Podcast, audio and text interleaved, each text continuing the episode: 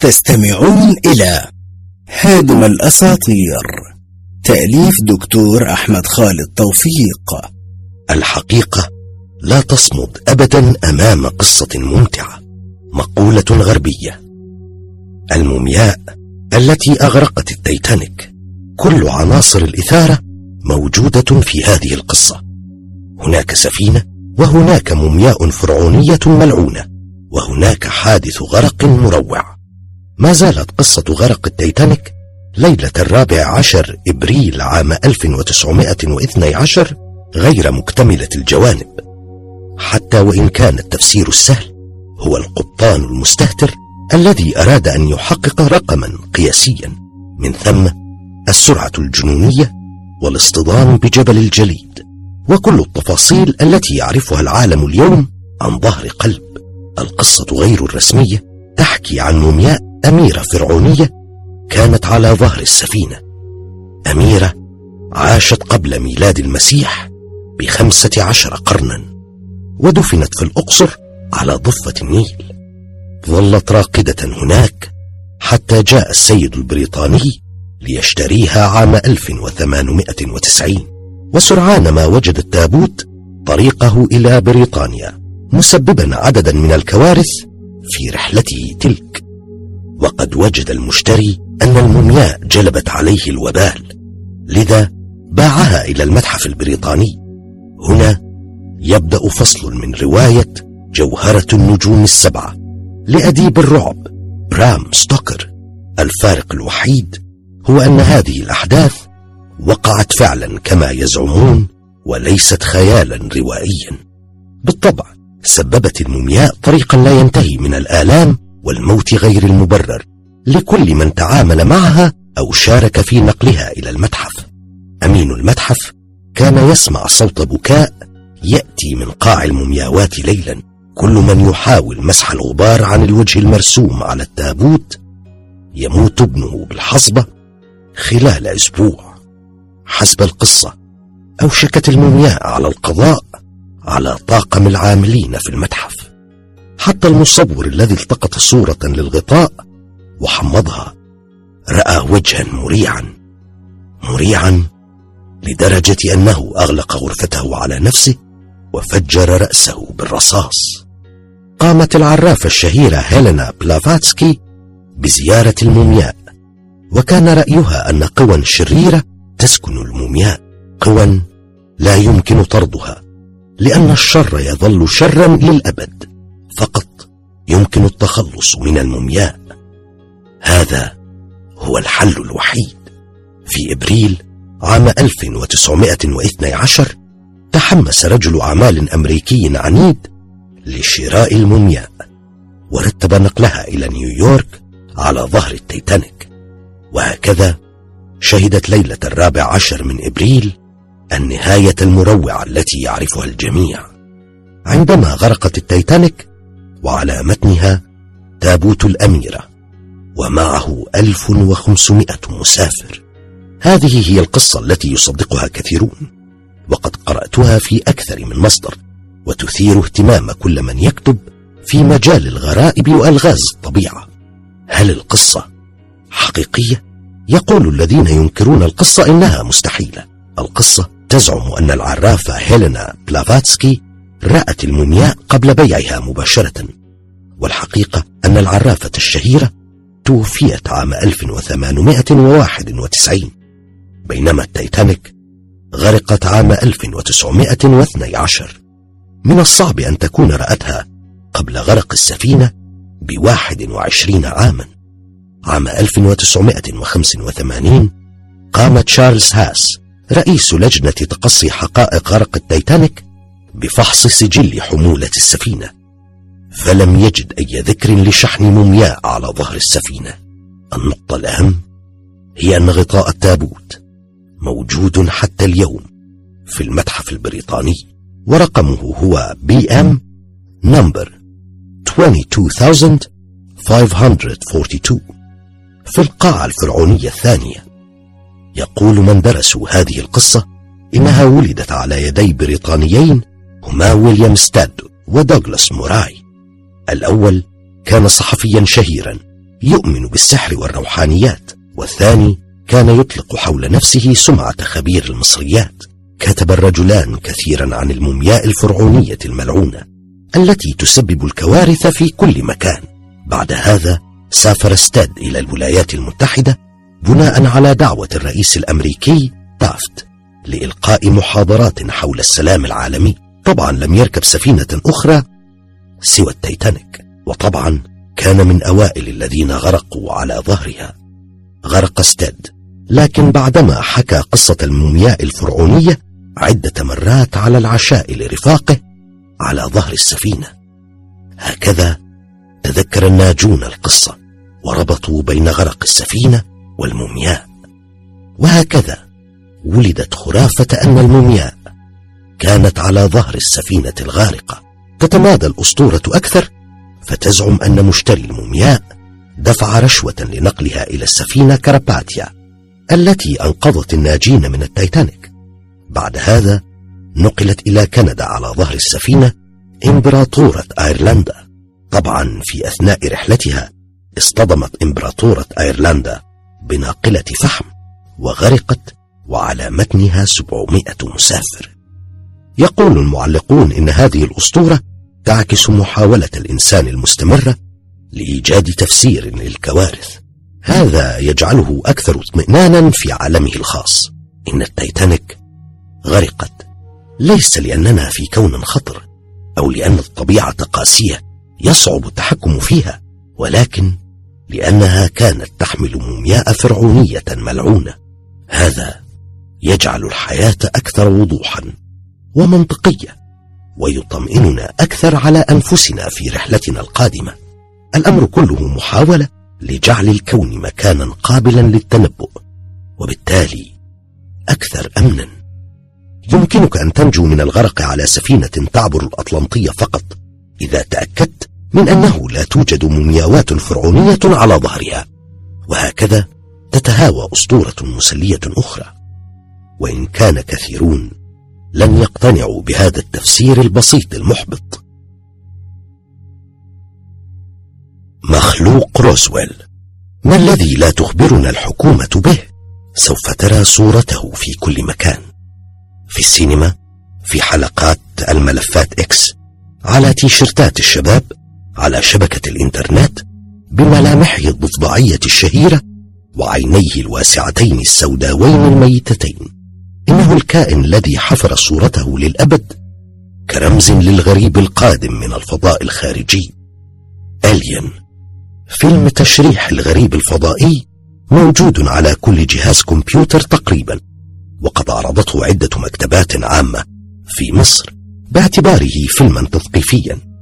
بدأت القصة بإشاعة قوية تقول إن الجيش الأمريكي قبض على طبق طائر في مزرعة بمنطقة روزويل.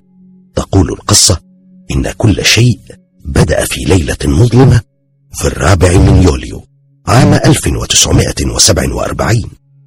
تهشم طبق طائر قرب حدود مدينة نيو مكسيكو. وجد الحطام فلاح فأخذ بعضه إلى الشريف الذي استدعى قوات الدفاع الجوي. في موقع الحطام وجدوا أشياء غريبة عليها كتابة هيروغليفية. سرعان ما وجدت طريقها إلى مكتب الجنرال روجر رامي في تكساس، لكن ما رآه الصحفيون عندما زاروا مكتب الجنرال كان بقايا منطاد استطلاع جوي. هكذا ولدت نظرية المؤامرة، وقالوا إن الحكومة الأمريكية تخفي الحقائق. العالم يحسب ما سقط في المزرعة منطادا قديما، بينما الحكومة الأمريكية تحتفظ ببقايا كائنات فضائية، وربما تحتفظ بكائن حي كامل. قالوا إن الرئيس ترومان كون لجنة سرية لدراسة هذه المواضيع الفضائية وأطلق عليها اسم ماجستيك 12. يقولون كذلك إن الغرباء يعيشون تحت الأرض في منطقة 51، منطقة الجيش السرية التي حرم التحليق فوقها، حيث يتعاونون مع الجيش في تطوير اختراعات جديدة. هذا ما تقوله القصة، وهو في الواقع ذات ما يريد المواطن الأمريكي أن يعتقده. إن الحياة من دون كائنات فضائية تبدو محبطة مملة إلى حد لا يصدق. ومن هنا ولدت العبارة الشهيرة: ما الذي لا تخبرنا الحكومة به؟ المنطقة 51. إن المنطقة 51 حسب ما يعتقده المواطن الأمريكي هي قدس الأقداس بالنسبة لمؤامرات الجيش التي لا تنتهي. اسم هذه المنطقة الرسمي هو مركز اختبارات طيران القوات الجوية القسم 3، وهي منطقة في جنوب نيفادا بها قاعدة جوية مهمتها تطوير الطائرات الجديدة، لكن الخيال الشعبي يعتقد أنها مركز دراسة الأطباق الطائرة المحطمة. ربما هناك جثث أو أحياء من بقايا تحطم روزويل تعقد المؤتمرات مع كائنات الفضاء بصورة دورية هناك، وتتم السيطرة على الطقس وتطور أسلحة فضائية مرعبة.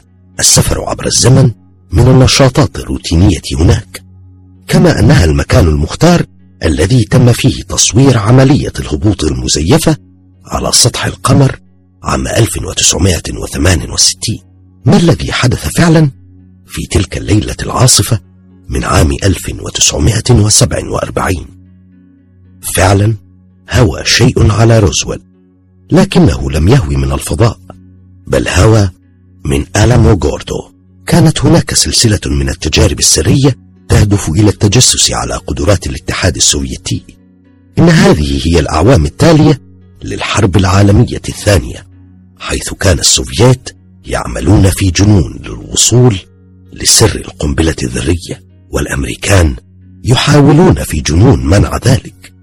هكذا ولد المشروع موغل المغولي الذي يقضي بمسح الفضاء بلا قطات الصوت بحثا عن صوت انفجار القنبلة الذرية. ثم اتضح أن هذه الخطة صعبة وغير عملية على الإطلاق. قام خريجو جامعة نيويورك بتجربة المناطيد الثابتة حاملة الميكروفونات، وقد فشلت هذه التجارب بشكل مثير للإحباط. هكذا تقرر أن ينتقل المشروع إلى ألاماغوردو، وفي 4 يونيو عام 1947 أجريت تجربة في ألاماغوردو، لكن المقذوف ضاع في مكان ما. وكان شكل المقذوف عجيبا، طوله عدة أقدام، وتتدلى منه مناطيد وصناديق سود وعاكسات رادار. في 14 يونيو عبر الفلاح ماك برازل حقله فوجد الكثير من بقايا تلك المجسات الفضائية.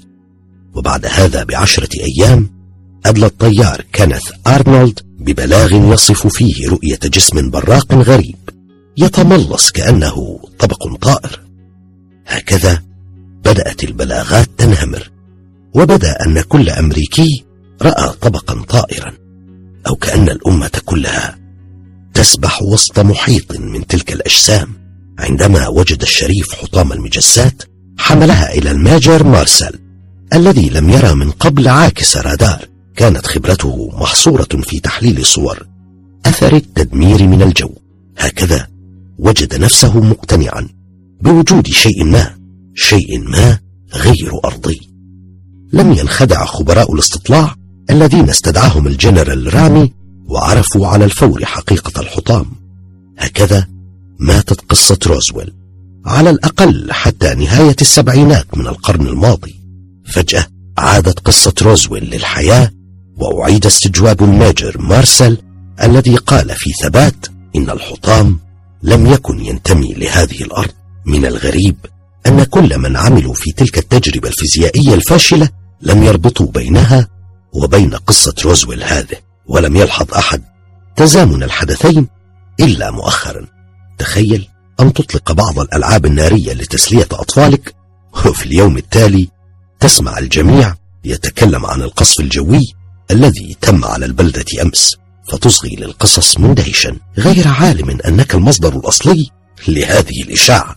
في نهاية ال80 بدأت قصص التشريح تتسلل إلى الأسطورة.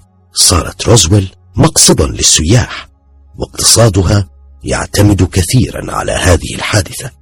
برغم ما أعلنه الكثيرون وما اتضح من القصة، فإن الناس تأبى أن تصدق. يقول أحد خبراء الأطباق الطائرة: هؤلاء العلماء لن يعرفوا الطبق الطائر حتى لو هبط على رؤوسهم. والحقيقة هي أنه بعد 50 عاما من الصور المهزوزة والقصص المتناقضة، فإن أي طبق طائر لم يهبط فوق رأس عالم واحد. قام أحد الخبراء بفحص توقيع الرئيس الأمريكي ترومان على أوراق اللجنة ماجستيك 21، وقال إن التوقيع مزيف، مأخوذ من وثيقة أخرى. الصورة التي نشرتها مجلة بانت هاوز عام 1996 ودفعت مبلغا فلكيا لمصورها، اتضح أنها صورة زائغة للتمثال الموجود في متحف روزويل. إلا أن أسوأ الخدع عامة هي فيلم تشريح الغريب الذي أذاعته قناة فوكس للأخبار مرتين، والذي يستغرق 91 دقيقة. وقد زعم موزع فيديو أنه ابتاعه من أحد رجال البحرية الأمريكية. مؤخرا اعترف جون هامفريز خبير المؤثرات الخاصة بأنه شارك في نحت وتصميم الغريب الذي يتم تشريحه في الفيلم. هذا الاعتراف يأتي بعد عرض الفيلم ب11 عاما. لقد تم تصوير الفيلم ليس في روزويل ولكن في كادن شمالي لندن عام 1995. واعترف هامفريز بأنه ظهر في الفيلم ككبير الجراحين. أما الكائن نفسه فقد ملأوا نموذجه بأمخاخ الخراف وأحشاء الدجاج التي ابتاعوها من سوق لحوم سميثفيلد. بعد التصوير تخلصوا من هذه البقايا في صناديق القمامة عبر لندن. اعترف هامفريز بأنه أعد النموذج على مدى 4 أسابيع، وقد صنعه من اللاتكس على قالب من الصلصال.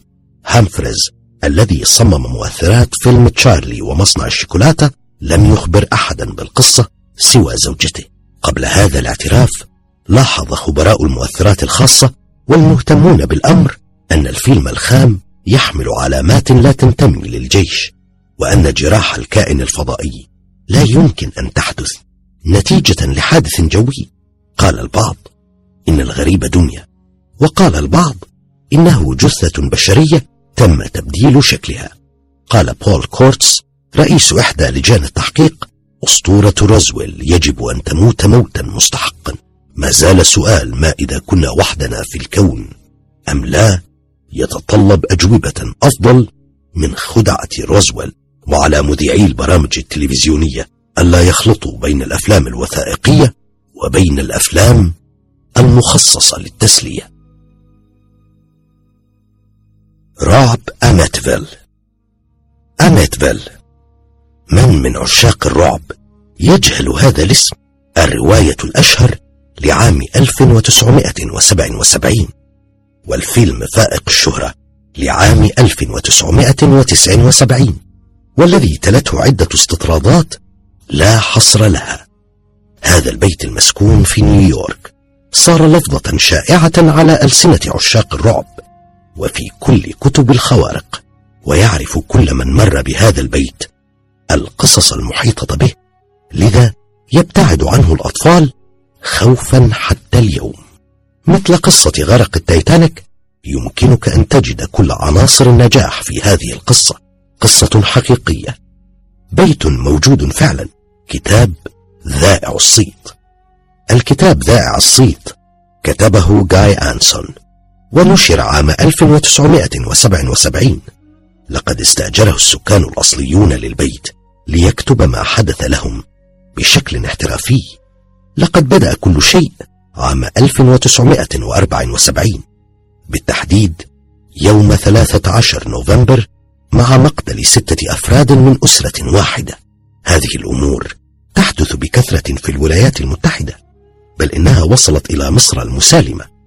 حادث بني مزار، لقد مات الأبوان رونالد ديفيو وزوجته لويز رميا بالرصاص في فراشهما، ومات ولداهما وابنتاهما. لم يبق من الأسرة سوى رونالد الأصغر الذي اعتقل واتهم بالجريمة. هكذا بيع البيت بعد عام لأسرة جديدة تدعى آل لوتس، أب وأم و3 أطفال. سرعان ما اكتشفوا أنهم ابتاعوا بيت الجحيم. الأبواب تنتزع من مفاصلها، وخزانات الثياب تغلق بقوة.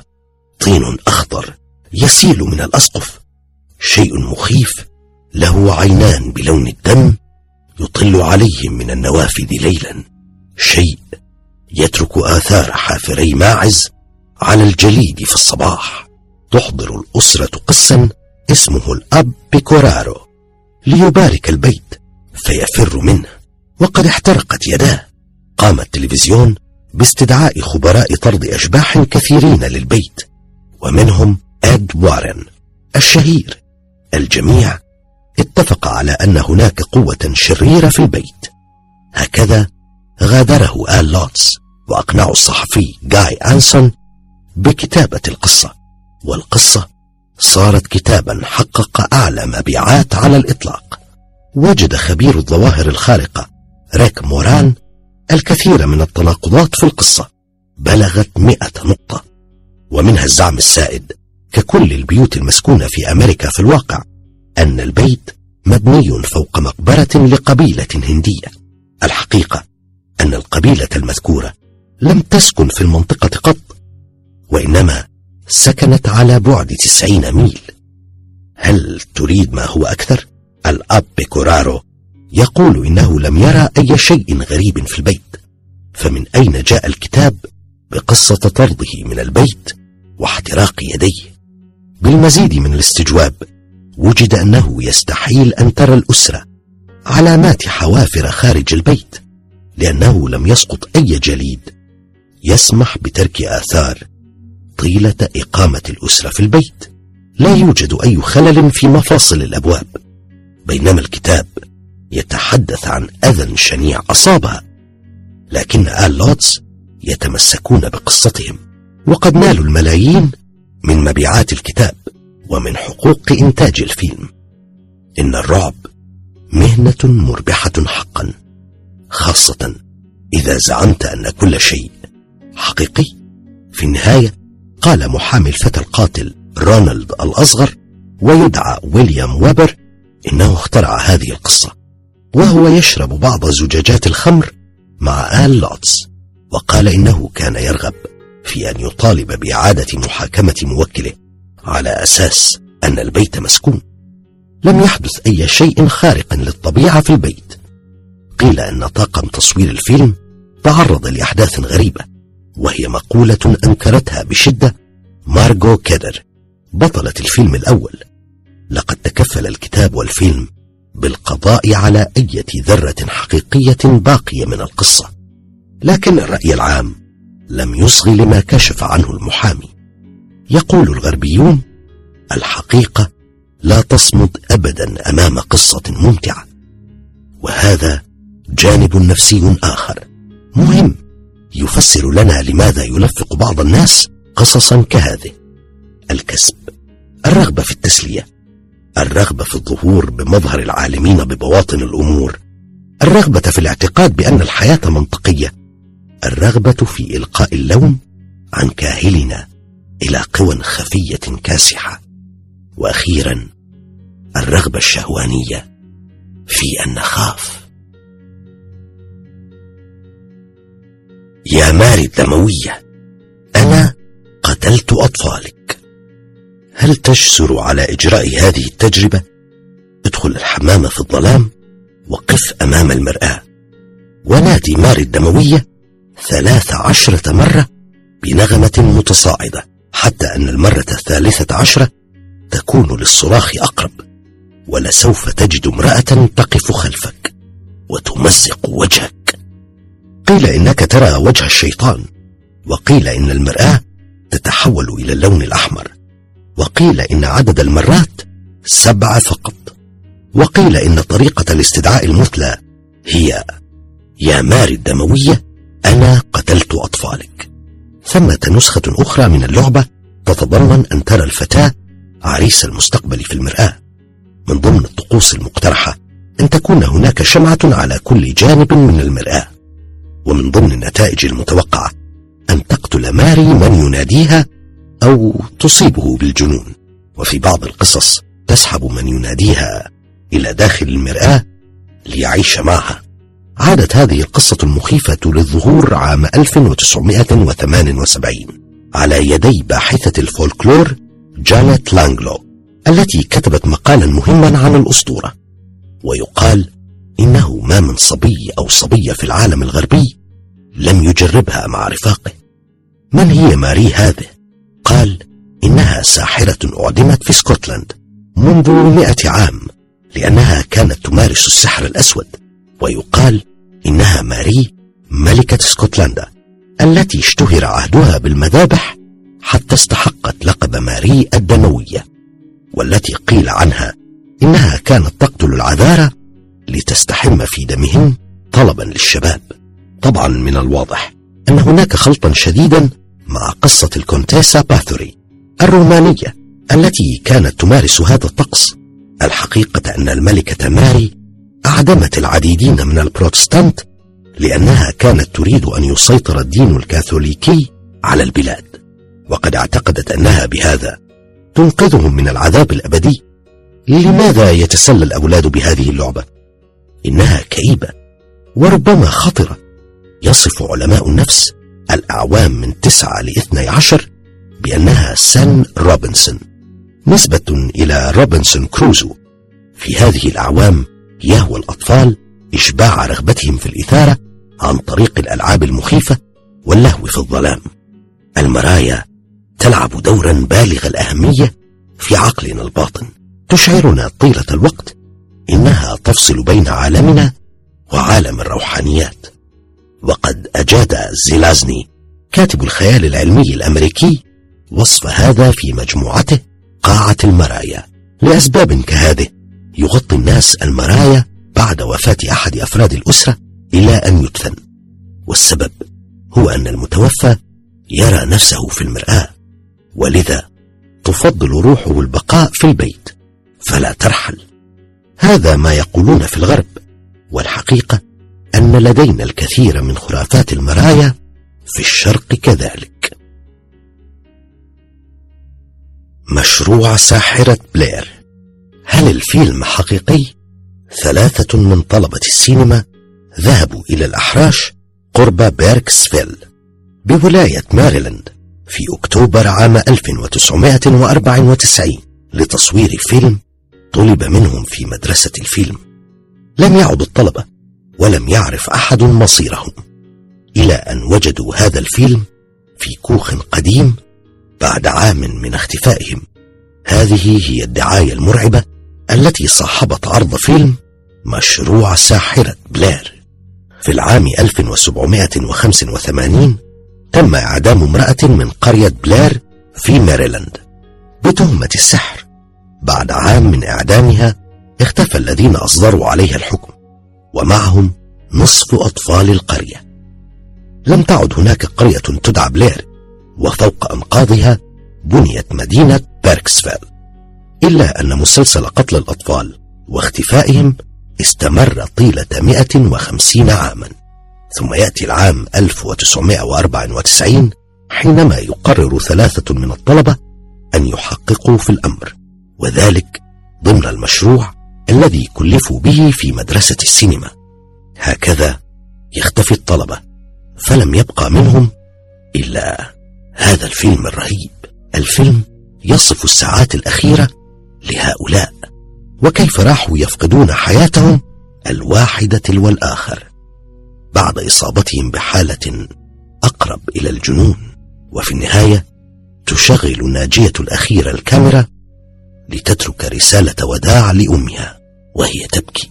كل هذا بكاميرا مهتزة عصبية، أقرب إلى تصوير الهواة فعلا. يقول من درسوا الموضوع إن القصة كلها مختلقة. هناك كتاب كتب عام 1809 اسمه طائفة ساحرة بلير يحكي هذه القصة، لكن لا أحد يعتبره حقيقيا. متى اختفى هؤلاء الطلبة؟ متى راحت قوات الشرطة تمسح المنطقة؟ لما لم تذكر وسائل الإعلام حرفا عن القصة وقتها؟ حتى سكان بيركسفيل لم يسمعوا بشيء من هذا قبل الفيلم. القصة كلها فيما تقول مواقع الإنترنت ملفقة على يد مخرجي ومؤلفي الفيلم دانيال مارك وإدواردو سانشيز. لقد شرحا للممثلين ما يجب عمله، ثم أطلقاهم في الأحراش لا يحملون سوى بوصلة وأطعمة وكاميرا محمولة، أي أنها مجرد تجربة بقاء على قيد الحياة تم تصويرها، مع فكرة عامة لدى الممثلين عن قصة الساحرة. لهذا اتخذ الفيلم طابعا تسجيليا مؤثرا شبه حقيقي. الطريف هنا أن أبطال الفيلم الذين هلكوا أثناء التصوير ما زالوا يقدمون لقاءات صحفية حتى اليوم في أكثر من مجلة. هذه خدعة طالت، لكنها بالتأكيد كانت مسؤولة عن الأرباح الهائلة التي حققها الفيلم بالنسبة لتكلفته البسيطة جدا. إنهم يقتلون الجياد. تمزيق الماشية من الظواهر الريفية الأمريكية الأخرى التي يتكلم عنها هواة الغرائب كثيرا جدا. هناك حادث شهير وقع منذ 100 عام عندما كانت الماشية تحصى، واتهموا عامل زراعة بائس بالقيام بهذا. وقام مؤلف شيرلوك هولمز كونان دويل بالتحقيق في الواقع، واستطاع تبرئة عامل الزراعة البائس.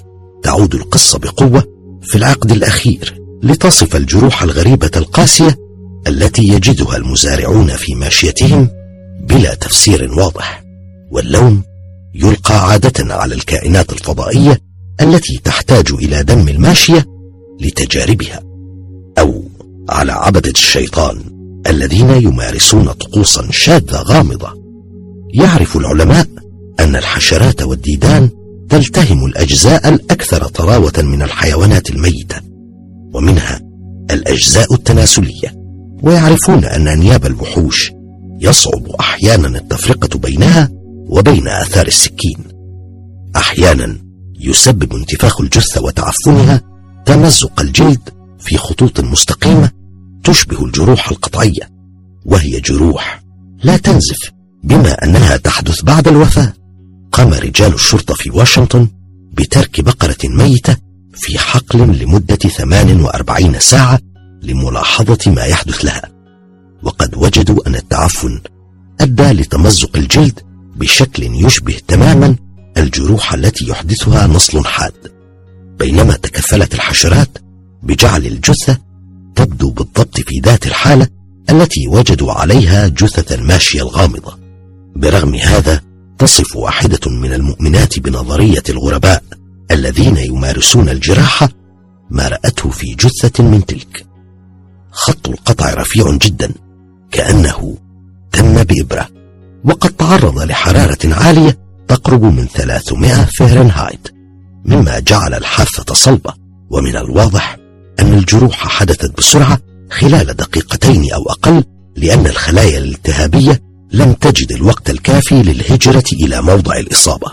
ويتناسى هذا التقرير العلمي حقيقة أن تكون الجروح حدثت بعد الموت. من جديد تولد نظرية الحكومة الأمريكية الشريرة التي لا تكف عن عمل أشياء قبيحة. إن موضوع الجثث الممزقة هذا يتزامن مع رؤية طائرات هليكوبتر سوداء. هكذا اكتملت المؤامرة.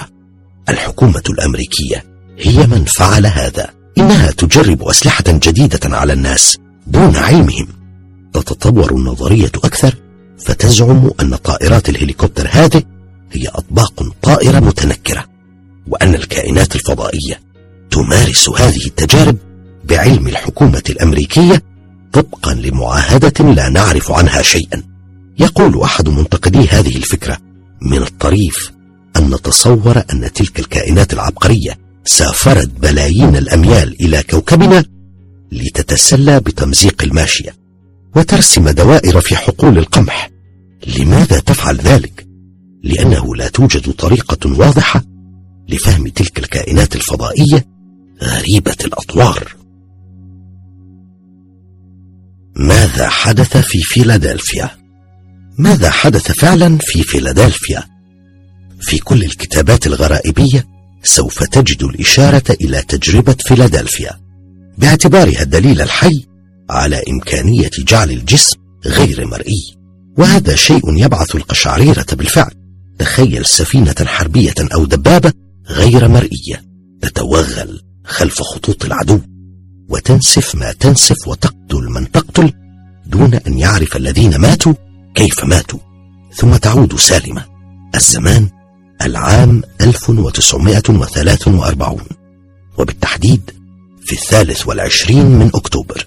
المكان فيلادلفيا بنسلفانيا. الحدث أجرت حكومة الولايات المتحدة هذه التجربة التي يؤكد كل الطاقم أنها لم تحدث قط. تقول القصة إن دكتور فرانكلين رينو طبق نظريات أينشتاين الخاصة بالحقل الموحد، وطبقا لهذه النظريات فإنه باستعمال جهاز خاص يتعامل مع الجاذبية الأرضية والموجات الكهرومغناطيسية فإن الضوء يمكن أن يتقوس حول جسم بحيث يجعله غير مرئي. لأسباب لا تخفى على أحد تحمست البحرية الأمريكية للفكرة، وتم تزويد المدمرة ألدريدج بالأجهزة اللازمة للتجربة. في صيف عام 1943 بدأت التجربة، وقيل إن التجربة الأولى التي تمت في 22 يوليو جعلت المدمرة خفية تماما، فقط لم يبقى منها إلا ضبابا أخضر.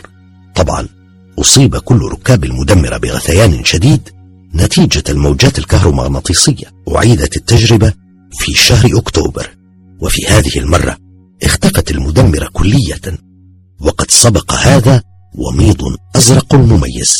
كان تأثير التجربة الثانية أسوأ على الطاقم، مع عدة اضطرابات نفسية واضطرابات معوية. يقال إن عددا من أفراد الطاقم قد ذابوا ليختلطوا بسطح السفينة. أصيبت الحكومة بالذعر، وقد تم تسريح كل أفراد الطاقم بعدما تم عمل نوع من غسيل المخ لهم لإقناعهم أن شيئا لم يتم.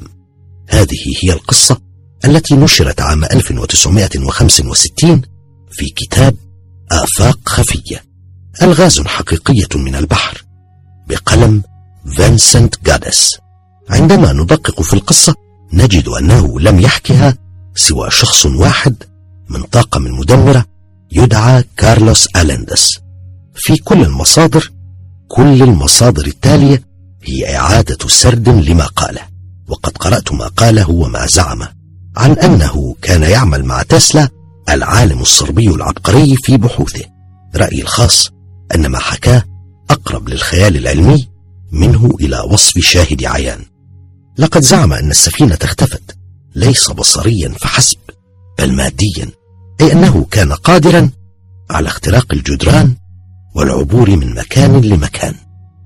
لم يطور أينشتاين قط نظرية الحقل الموحد حتى وفاته عام 1955، ويرى العلماء أن منطقه كان خطأ أصلا، وحتى اليوم لا يعرف العلم طريقة ينحني بها حقل كهربي أو مغناطيسي حول جسم ما بحيث يصير خفيا. كان تسلا قريبا جدا من شيء مشابه ومن تخليق مجال مغناطيسي موحد، لكنه مات عام 1943 قبل أن يعلن نظرياته تلك. طبعا نعرف أن مكتب المباحث الفيدرالية قد استولى على كل أوراقه بمجرد موته، فماذا عرف بالضبط ولماذا مات في نفس عام التجربة؟ هذه قطع لحم شهية لهواة نظرية المؤامرة. قال من وصف التجربة إن المولد الذي حملته السفينة أدى لتسخين الهواء والماء حولها، هكذا تكون سراب. هذا السراب أخفى السفينة فلم يبدو منها إلا الضباب الأخضر. الحقيقة أنك تحتاج إلى مولد بحجم الشمس كي تتمكن من تقويس الضوء حول جسم بحيث يصير غير مرئي. في شهادة أحد الشهود يقول: أجرينا بروفة سرية على المولدات في أغسطس من ذلك العام. الجدول الزمني نفسه متناقض، لأن السفينة ألدريدج لم تدشن حتى 27 أغسطس عام 1943، وفي أكتوبر وقت التجربة كانت في مياه البهاما. وقد قال البحارة القدامى إن السفينة لم تتوقف في فيلادلفيا قط. أنكرت البحرية القصة برمتها، لكن هذا الإنكار كما اعتدنا جزء مهم من نظرية المؤامرة. النظرية تقول منذ البداية إن الحكومة تخفي الحقائق، فما الجديد؟ فكرة الاختفاء ذاتها فكرة ممتعة لا تفارق الخيال البشري أبدا، إنها تمنح صاحبها سيطرة شبه مطلقة على الآخرين.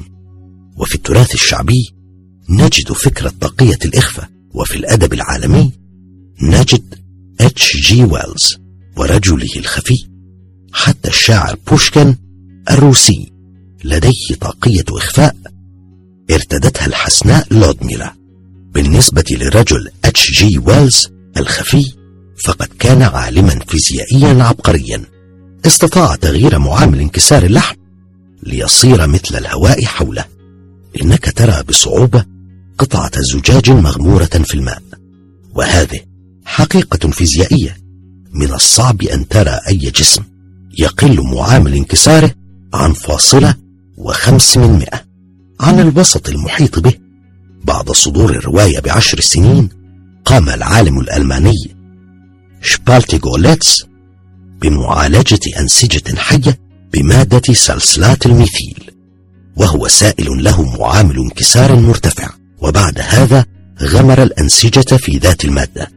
النتيجة أن العينات صارت شفافة تماما، شفافة وليست غير مرئية. وعلى كل حال لم يستطع أحد أن يصل بالأنسجة لمعامل انكسار الهواء. والآن تأمل هذه التجربة التي تمت في لندن عام 1934. العالم الشاب يدخل كابينة مفتوحة المقدمة على مسرح ساطع الإضاءة، على رأسه خوذة يطلق عليها الخوذة المغناطيسية، ثم يضغط على محولات فوق رأسه وتبدأ التجربة. هناك موجات كهرومغناطيسية تسري في الخوذة التي تعلو رأسه، هنا يبدأ جسده في التلاشي ببطء. تقول القصة إن المشاهدين ظلوا قادرين على لمس جسده، كل ما كانوا قادرين على رؤيته هو قمع من النور كالذي يتولد بين قطبي موصل عملاق. لم يذكر الرجل تفسيرا للقصة، وإن كان الحواة يؤدون حيلا مماثلة ولا يزعمون أن للعلم دورا فيها. يقول ياكوف برينمان الكاتب الروسي إن الرجل الخفي لو وجد فعلا لكان أضعف الناس ولما نال أي مزية من اختفائه، والسبب لأنه بالتأكيد سيفقد طبقة الصبغة السوداء في الشبكية، الطبقة المسؤولة عن الإبصار واحتجاز الضوء. هذه الطبقة لا يمكن أن تختفي، وحتى الأسماك الشفافة والحشرات التي تراها بصعوبة تظل محتفظة بتلك الطبقة السوداء. معنى هذا ببساطة أن الرجل الخفي لابد أن يكون كفيفا يتسول، وبالتالي هو ضعيف جدا وبحاجة إلى من يحميه. لم يقدم لنا العلم طريقة الاختفاء بعد، لكنه يقدم أساليب شبيهة، منها التمويه الذي عرفه العسكريون، والعسكريون تعلموه من الطبيعة. إن الحرباء تقترب كثيرا جدا من فكرة الرجل الخفي، والدب القطبي الذي يمشي وسط الصحاري الجليدية فلا تراه أنت إلا بعد فوات الأوان، وكذا فنون التمويه التي تخفي الدبابات والجنود وسط الصحراء أو الغابات. لقد كان الألمان يغلفون مناطيدهم بالمعدن البراق الصقيل الذي لا يعكس إلا السماء والسحب من حوله، وهكذا صارت رؤية هذه المناطيد شبه مستحيلة. قدمت بريطانيا فعلا فكرة الداغاسينج القائمة على نزع مغناطيسية الأجسام، وبالتالي يمكن التغلب على الاكتشاف بالرادار بالنسبة لوحدات السلاح، لكنها بالتأكيد لا تجعل الأجسام خفية بالمعنى الذي طمحت له تجربة فيلادلفيا. شغل حواه. هذا المشهد ارتبط بالهند في أذهان العالم، مثله مثل حاوي الكوبرا والمعابد الهندوسية ونهر الجانج. هو ذا الفقير الهندي يقذف الحبل إلى السماء، لكن ليس كلما ارتفع يقع، يظل الحبل متعلقا في الهواء، وإن تلاشت قمته وسط الضباب. يتعلق ابن الفقير الهندي بالحبل ويتسلقه لأعلى لأعلى حتى يبلغ قمته، ثم يتسلق الفقير نفسه. إن الإثارة لم تنتهي بعد، لأن أشلاء بشرية تقذف من أعلى من وسط الضباب. هنا ينزل الفقير إلى حيث كان، ويجمع الأشلاء في سلة ويغطيها بقطعة قماش. هنا نجد أن ابنه ما زال حيا وقطعة واحدة. حيلة عظيمة تتم في العراء، فلا يمكن أن تزعم أن هناك حيل إضاءة أو خدعا بالكاميرا. هناك مشكلة واحدة فقط، هي أن أحدا لم يرها فعلا. كان أول من تكلم عن هذه اللعبة جريدة شيكاغو تريبيون عام 1890، وقد اعترفت الجريدة بعد 4 أشهر بأنها كانت تحاول إثارة خيال القارئ وزيادة المبيعات. وأبدى المحرر دهشته من وجود كل هذا العدد من السذج القابلين للخداع وسط القراء.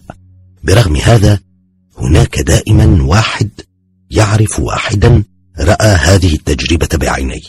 حقق البروفيسور لامونت المهتم بالظواهر الخارقة في القصة، وقال إن التفسير الوحيد لها هو عامل المبالغة، وهو يزداد حدة كلما تباعدت الفترة بين معاينة التجربة وسردها على الناس. قال آخرون إن التفسير هو التنويم المغناطيسي الجماعي أو تأثير مرايا خاصة. ربما هناك حبل آخر غير مرئي يتعلق به الحبل الأول، أشلاء قردة تلقى من أعلى، توأمان يختفي أحدهما فوق ثم يظهر الآخر في السلة إلى آخره.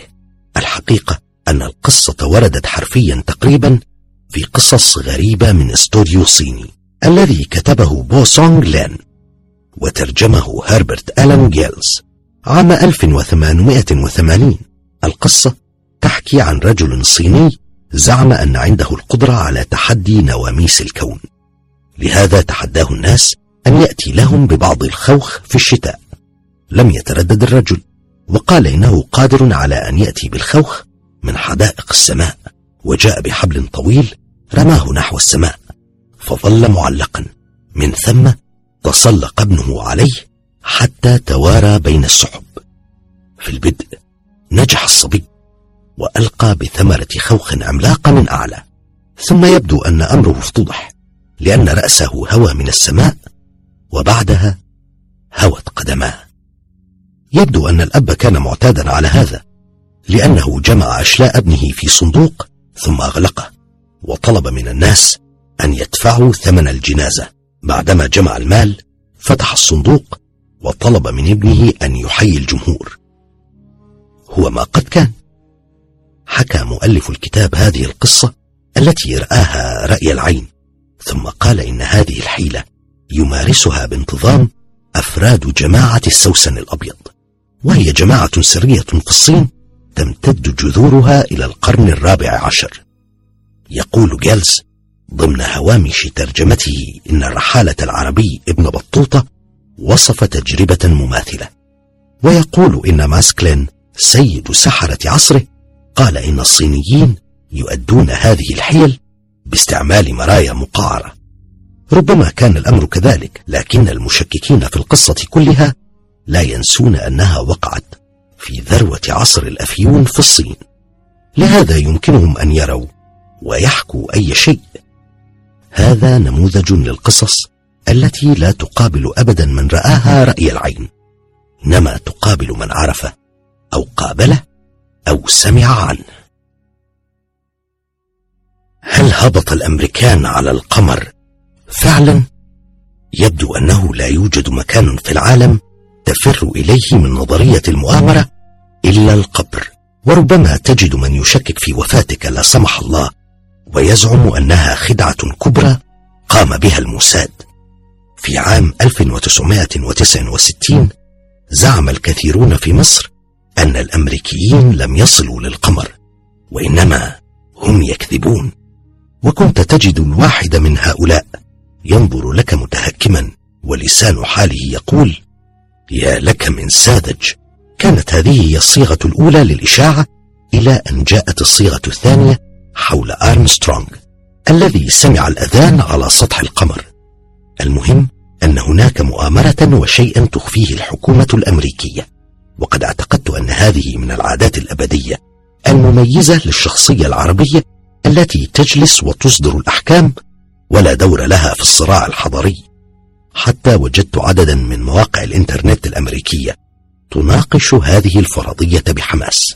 بدأ كل شيء بخبير تصوير يدعى كابن أوفر ستريت أبدى رأيه في الصور الشهيرة التي تظهر هبوط طاقم أبولو 11 على القمر، ثم بدأ المتشككون يزدادون عددا، إلى أن قدمت شبكة فوكس الإخبارية عام 2001 برنامجها الشهير عن الخدعة الكبرى، مما جعل الموضوع شبه منتهٍ لدى هواة نظرية المؤامرة.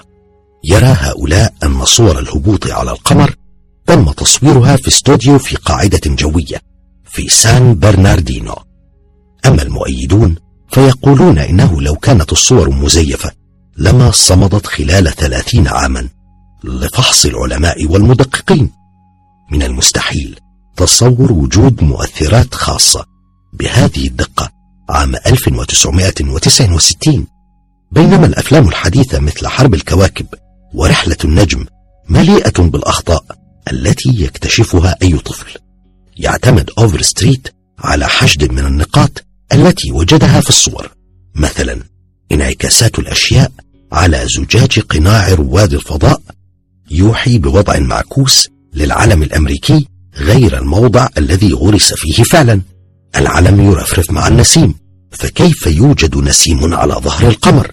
لا توجد أي نجوم في أي صورة التقطتها ناسا، برغم أنه من المنطقي أن تزدان السماء بها متى غادرنا غلافنا الجوي. يقول المدافعون عن ناسا إن هذا منطقي لأن ضوء الشمس يغمر سطح القمر ويحجب أي نجوم، والأمر يشبه خروجك من غرفة ساطعة الإضاءة إلى الليل، عندها لن ترى أي نجم. قال المشككون إن آثار المركبة القمرية واضحة ومحددة أكثر من اللازم، ولا بد من خلط التربة بالماء لإحداث أثر كهذا. الإجابة هي أن التربة القمرية ناعمة جدا كالدقيق، تلتصق بالأحذية وترسم أي شكل يلتصق بها من دون ماء. قال المشككون إن أحد الجبال عليه حرف سي بشكل واضح، وأن هذه علامة تخص صاحب العهدة، كما يكتبون بيومي على ظهر الكراسي عندنا. الحقيقة أن هذا الحرف لم يوجد في الصورة الأصلية التي صار عمرها 30 عاما، إنما في النسخ المستخدمة منها، فهو مجرد عيب تحميض. يتساءل المشككون كيف يظل الفيلم سليما في درجة حرارة قمرية هي 280 فهرنهايت، المفترض أن يذوب ويتحول لكرة. الإجابة هي أن علب الأفلام كانت واقية ضد تغيرات الحرارة. أما النقطة الأهم التي يكررونها في كل مقالاتهم تقريبا، فهي كيف استطاع رواد الفضاء اختراق حزام فان آلن الإشعاعي القاتل المحيط بالأرض. الإجابة هي أنهم يجتازونه مرتين فقط أثناء المغادرة وأثناء الرحيل، وتكون سرعتهم 25,000 ميل في الساعة، لهذا يتعرضون له أقل من ساعة، وهذا لا يكفي إلا لإصابتهم ببعض الغثيان. وكيف استطاع الرواد أن يمشوا وسط مليارات النيازك الصغيرة التي ترتطم بهم كل ثانية؟ كيف لم تحدث المركبة ثقبا تحتها عندما لمست تربة القمر؟ الإجابة هي أن مساحة القاعدة التي تمس التربة عريضة، مما أدى لتوزيع الضغط، وبالتالي صار الضغط عليها لا يتجاوز وزن رائد الفضاء ذاته. دعك من أن عدم وجود ثقب هو أقرب للتصديق من وجوده، لأنه كان بوسع ملفقي المشهد أن يصنعوا واحدا. أما أغرب ما قاله المشككون فهو أن بعض الصور تظهر طاقم السفينة في بناية حديثة بها أضواء معلقة.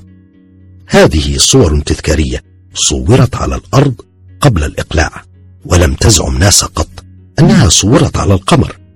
أما عن العلم الذي يبدو مرفرفا فهذا يعود إلى سلك معدني تم تثبيته في القماش كي لا يبدو العلم منكسا. قالوا إن فيلم الفيديو تم تصويره على الأرض بطريقة الحركة البطيئة حتى يبدو الأمر كأنها جاذبية القمر الضعيفة التي تبلغ سدس جاذبية الأرض، وإن تسريع الفيديو يجعل الصور تبدو كأنها على الأرض بالضبط. قالوا كذلك إن الصورة متقنة جدا، بينما التحكم في الكاميرا الضخمة بثياب الفضاء المربكة أصلا تجعل هذا مستحيلا. من ضمن الاعتراضات أيضا أن الخلفيات في الصور متشابهة برغم أن الصور أخذت من أماكن متباينة، وهناك صور متشابهة جدا قيل إنها التقطت في أيام مختلفة. الحقيقة أن هذا كان خطأ من فنيي ناسا الذين صنفوا صورا التقطت في ذات الساعة على أنها التقطت في أيام مختلفة. ثمة موقع شهير آخر يزعم أن الفيلم تم تصويره في المنطقة 51 المحرمة على الطيران والصحافة، لأن الصور تشبه الصحراء في تلك المنطقة، ولهذا ما زالت هذه المنطقة محرمة على المواطنين حتى لا يفتضح الأمر. يتساءل البعض لماذا لم ترسل ناسا رجالا آخرين للقمر منذ عام 1972 ما دامت نجحت في تجربة أبولو تلك؟ الإجابة هي أن العملية كانت مكلفة وخطرة، وقد أرسلت ناسا 12 رجلا بالفعل، وأثبتت أنها قهرت الاتحاد السوفيتي. هذا يكفي، خاصة أن تنفيذ نفس المهمات اليوم سوف يكون باهظا جدا نظرا لحساب التضخم. من ضمن ما يقال كذلك إن 10 رواد ماتوا أثناء مشروع أبولو في ظروف غامضة لا تفسير لها. قالوا إنها حوادث متعمدة كي لا يتكلموا عن الفضيحة التي لمسوا أبعادها. السؤال هنا هو لماذا تفعل ناسا هذا وما مصلحتها؟ يجيب المشككون أن الهدف بسيط وشريف جدا، لكي تحصل على 30 مليار دولار من أموال دافعي الضرائب. ثم أن الحكومة الأمريكية كانت تعاني الويلات في فيتنام، لذا أرادت أن تشغل الناس بموضوع آخر. ولو لاحظت التواريخ لوجدت أن تاريخ الخروج من فيتنام يتزامن مع توقف رحلات الهبوط على القمر بعد أبولو 17. دعك من رغبة الحكومة الأمريكية في قهر السوفييت الذين كانوا يعملون بحماس مجنون للهدف ذاته، لهذا اخترعت هذا الهبوط لتدعي التفوق عليهم. طبعا لا تعليق. وتجربة أمريكية سرية أخرى. يشعر من يقرأ هذه القصص أن الجيش الأمريكي يعيش سلسلة لا تنتهي من التجارب الغامضة التي تحمل اسم مشروع كذا أو تجربة كذا، وفي كل الأحوال لا أحد يعرف أي شيء. وجدت في مواقع الإنترنت ما لا يقل عن 100 مشروع سري لا يعلن عنها الجيش كما يزعمون، إما لأنها سلاح على درجة عالية من الخطورة، وإما لأن التجربة سببت أضرارا بشرية يخشون أن تؤدي لمقاضاتهم. من ضمن أسماء التجارب الشهيرة نجد مشروع مونتك.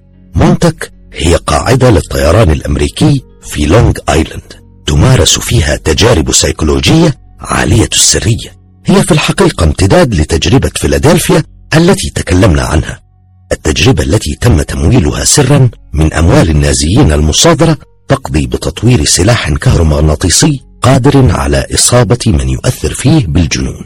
من الممتع طبعا تخيل جيش الأعداء وقد جن بالكامل. تذكرني هذه الحبكة بقصة مصورة ممتعة للفنان البلجيكي جودار وبطله مارتن ميلن، عندما ابتكر البروفيسور المجنون هاكل هان سلاح البيتزوكا الذي يوشك على تحويل نصف الكرة الأرضية إلى بلهاء. طبعا يفضل البطل الهمام مارتن أن يدمر السلاح على تسليمه للجيش. هناك في كامب هيرو في مونتك حيث توجد قاعدة سرية تخص الطيران بدأت التجارب في أواخر الستينات، وعلى سبيل التمويه تبرعوا بالأرض لمشروع حماية الحياة البرية، حيث أن التجارب تجري تحتها. هناك تحت أقدام استخدام السياح الغافلين يوجد 12 طابقا ومئات العاملين، حيث يتم اختطاف المشردين والذين لا مأوى لهم لتجربة الموجات الكهرومغناطيسية على عقولهم. في هذا الوكر تم إجراء الكثير من التجارب على نقل الأجساد على التخاطر، مات كثيرون وتم دفنهم في ذات الموقع. تتمادى الإشاعات فتزعم أن العالم العبقري نيكولا تسلا ما زال حيا ويدير المشروع، وما كان نشر خبر موته عام 1943 إلا مجرد مؤامرة حكومية أخرى. هناك قصص عن السفر عبر الزمن والاتصال بتجربة فيلادلفيا، وقصص عن الاتصال برجل الجليد ياتي والاتصال بكائنات فضائية إلى آخره. لما انتهت أغراض التجربة تم غسل مخ من عملوا فيها أو أطلق عليهم الرصاص، هذا ما تقوله الإشاعات. صار المكان مفتوحا عامة منذ سبتمبر عام 2002 باسم حديقة كامب هيرو، ولم يتضح وجود أي أثر لتجارب غامضة تحت الأرض. إنها فكرة ممتعة مثيرة للخيال، وقد استغلتها السينما كثيرا، لكن من المضحك أن ننظر لها بأي نوع من الجدية. دوائر في حقلي يتخذ فيلم الرعب الشهير العلامات الذي أخرجه سيد التشويق الجديد أم نايت شاملون وقام ببطولته ميل جيبسون يتخذ دوائر المحاصيل كمبرر لحبكته المفزعة عن الغزو الفضائي الذي اجتاح الأرض. إن دوائر المحاصيل ليست جزءا معروفا من ثقافتنا العربية، لكن الجمهور الغربي يعرفها جيدا، وهي موضوع مألوف لدى كل الكتب والمجلات المهتمة بالغرائب. ينام الفلاح البريطاني ليلته ثم يصحو ليفاجأ بأن حقل القمح قد امتلأ بدوائر هندسية متداخلة ومتقنة تهشم فيها المحصول كأنه رأس حليق. في العادة يتضح أن هذه الدوائر صنعها عمدا أحد هواة المزاح أو الشهرة، وهناك رجل يدعى دوغ باور اعترف بأنه صنع 250 من دوائر المحاصيل هذه خلال أعوام، لكن معظم الناس يعتقدون أن هذه الدوائر رسمتها أطباق طائرة جاءت من الفضاء الخارجي، والهدف محاولة الاتصال بنا باستعمال رموز سومرية عتيقة أو رموز تشير لحمض الغرباء النووي. هناك من استغرقوا جديا في هذه الدراسات لدرجة أنهم يطلقون عليهم اسم كروبيز. بعض العلماء فكروا في أشياء غريبة مثل دوامات الهواء والبرق وتأثير البلازما إلى آخره، لكنهم لم يفكروا كثيرا في احتمال أن هذه خدعة. وجاءت الحوريات. الحوريات كائنات جميلة دقيقة مجنحة تملأ قصص الأطفال الغربية. هناك حورية الأسنان التي تأخذ سنك وتترك لك مالا بدلا منها، وهناك الحورية الأم التي تعني بك طيلة الوقت عندما تبكي وحدك في المطبخ لأنك لم تستطيعي حضور حفل الأمير. لكن الموضوع ليس بهذه السهولة، فلا بد من التفرقة بين الحوريات والأقزام. هذه الأخيرة كائنات مشوهة تعيش تحت الأرض. هناك الجنيات اللعوب باكسيز التي اشتهرت بالمرح والخرق. هناك الألف وهو أقرب لجنية لعوب كبيرة الحجم، وأكثرهم يعملون في خدمة السحرة. إنك تجد كثيرا من هذه الألف في فيلم سيد الخواتم. برغم كل شيء قد تنجح الحوريات في خداع أرقى عينة من المثقفين، والمثال الأشهر لهذا هو حوريات كوتانجلي التي كانت مجرد صور ساذجة ملفقة، ولا يمكن أن تخدع طفلا اليوم، لكنها حيرت الغربيين فترة لا بأس بها في أوائل القرن العشرين. الحقيقة إن فتاتين مراهقتين التقطتا صورا للجنيات في حديقتهما، وكانت الفتاتان لا تفقهان شيئا في فن التصوير ولا حيل التحميض. ويقال إن خبراء التصوير من شركة كوداك الذين رأوا سلبيات الصور لم يروا أي أثر يدل على العبث في هذه السلبيات أو تعريضها مرتين. صدق الكاتب الكبير آرثر كونان دويل القصة على الفور، لأنه كان متعطشا إلى أي شيء يبرهن على وجود عالم روحاني لا نراه، وكتب كتاب مجيء الحوريات عن هذه الظاهرة العلمية ونشر الصور بالاشتراك مع باحث ديني يدعى إدوارد جاردنر. لم يخطر له أن هذه الحريات قصت من الورق وتم تثبيتها على الأغصان أمام الطفلتين. الطريف هنا أن الطفلتين زعمتا أن الحريات لا تظهرن إلا لهما، وبالتالي لم يكن هناك شهود عيان على الإطلاق، وقد ظلت الأختان تصران على سرهما أعواما طويلة حتى العام 1977 حينما اعترفت واحدة منهما للبي بي سي بأن الصور ملفقة. قالت في إجابة مراوغة: لقد كنا نصور خيالنا وهذا هو الشيء الصحيح في الموضوع. الفضائيون اختطفوني. هناك الكثيرون في العالم الغربي ممن يؤمنون بأن الغرباء الفضائيين يأتون إلى الأرض لاختطاف عينات من البشر.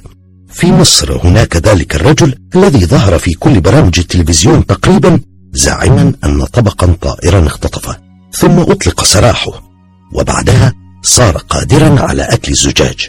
لا أعرف طريقة تفكير الفضائيين الذين يسافرون كل هذه القرون الضوئية كي يقبضوا على رجل لمجرد أن يعلموه التهام الزجاج، لكن الرجل لم يؤخذ بجدية على كل حال، وهذا يدل على أن ملكة العرب النقدية قد تكون أفضل في حالات معينة. بالنسبة للعالم الغربي، وجد معهد جالب أن ثلث الأمريكيين يعتقدون يقينا أن الفضائيين قد زارونا.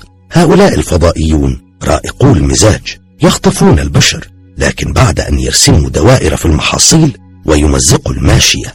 ليس هذا فحسب، إن مستوى الفضائيين الأخلاقي ليس شامخا للأسف، لأنهم يغتصبون البشر. هناك تقارير عدة عن اغتصاب البشر بواسطة كائنات فضائية ذات رؤوس متضخمة ولون رمادي أو أخضر. عندما تتلقى كل هذا القدر من التقارير المتشابهة، فالتفسير إما أن يكون هذا حدث فعلا، وإما أنه مشتق من نفس الفيلم أو نفس القصة المصورة أو نفس الحكاية الأصلية. يمكن قول إن أول قصة من هذا الطراز كانت قصة بيتي وبارني هيل عام 1961. زعم بارني أن الغرباء أخذوا عينة من سائله المنوي، وزعمت بيتي إنهم غرسوا إبرة في بطنها. وقد حكى الزوجان القصة وهما تحت التنويم المغناطيسي، لكن روبرت شافر الذي حقق في الموضوع يقول إن القصة موجودة بدقة كاملة في قصة سترايبس صدرت عام 1930 اسمها باك روجرز في القرن ال25. تتكرر تفاصيل القصة كما يلي: فترة من النسيان ثم استعادة كل شيء تحت التنويم المغناطيسي. الكل يحكي عن أجسام غامضة زرعها الغرباء في أجسادهم، وكلهم يصف الغرباء بنفس الطريقة تقريبا. بالمناسبة، عندما عرض العلماء فحص من زرعت هذه الأجسام في جسده لم يتقدم لهم أحد. يحكي واتلي سترابر إنه سافر لعدة كواكب مع الغرباء ليلا وهو مقتنع جدا بالقصة. هذه نقطة مهمة لدى من يحكون هذه القصص، لو لم يكن عندهم شيء من الاضطراب العقلي لما أصروا عليها، وبالتالي تجدهم مؤمنين فعلا بما يقولون ولا يبدون نصابين على الإطلاق. لا بد من أن تكون لديهم خلفية مسبقة من الهستيريا. ثمة طبيب نفساني من علماء هارفارد كتب كثيرا عما سمعه من مرضاه عن قصص الاختطاف هذه، ولما كان مرضاه لا يعانون أي مشاكل نفسية، إذن لماذا هم مرضاه؟ فقد وجد أن الحل الوحيد المريح هو أن هذه القصص حقيقية في مجملها. هناك واحد آخر يدعى روبرت بيجلو أجرى استقصاء على عدد من الناس، ولم يتضمن الاستقصاء سؤالا صريحا عما إذا كان الفضائيون اختطفوه، بل تضمن أسئلة على غرار: هل صحوت ذات مرة وقد شعرت بأن هناك شخصا معك في ذات الغرفة؟ هل مرت بك فترة من الوقت فقدت فيها ذاكرتك وعجزت عن تذكر أين كنت وماذا كنت تفعل؟ هل رأيت أضواء غريبة أو كرات نور في الحجرة لا تعرف مصدرها؟ هل وجدت ندوبا على جسدك لا تعرف مصدرها؟ هل شعرت بأنك تحلق في الهواء؟ بلا تفسير، لو أنك أجبت بنعم عن 4 من هذه الأعراض فهذا دليل على أن الكائنات اختطفتك. النتيجة هي أن هناك 40 مليون من الأمريكيين اختطفهم الفضائيون. هنا نلاحظ نقطة مهمة يكررها الكثيرون، ما دام من يقول الشيء لم يستفيد منه فائدة مباشرة فهو صادق. هذا اعتقاد خاطئ تماما. إن جذب الاهتمام حاجة نفسية كأية حاجة أخرى. دعك من أن جون ماك حقق ربحا عظيما من كتبه، إن الكسب المالي سبب مادي مهم. هناك كذلك تلك الرغبة الدائمة لدى البشر في السمو، الارتفاع إلى مرتبة أعلى. إن تجارب الدنو من الموت والخروج من الجسد وتجارب الاختطاف بواسطة الغرباء تشترك في كونها تحمل الشخص إلى أعلى. طبعا موضوع المعاشرة مع الغرباء يدخل في نطاق الزواج من الجن في ثقافتنا، وهي مجرد تعبير عن الكبت، ويمكن تصنيفها تحت ما يسمونه التفكير الطواق wishful thinking. بعض الحالات تصف بالضبط ما يطلق عليه علماء النفس شلل النوم، حيث تجد نفسك عاجزا عن الحركة أو الصراخ أو الفرار أثناء الكابوس. على كل، استطاع بريزنجر علاج الكثير من هذه الأعراض بنفس الأدوية التي يعالجون بها الشيزوفرينيا. هكذا كفوا عن سرد القصص عن اختطاف الغرب.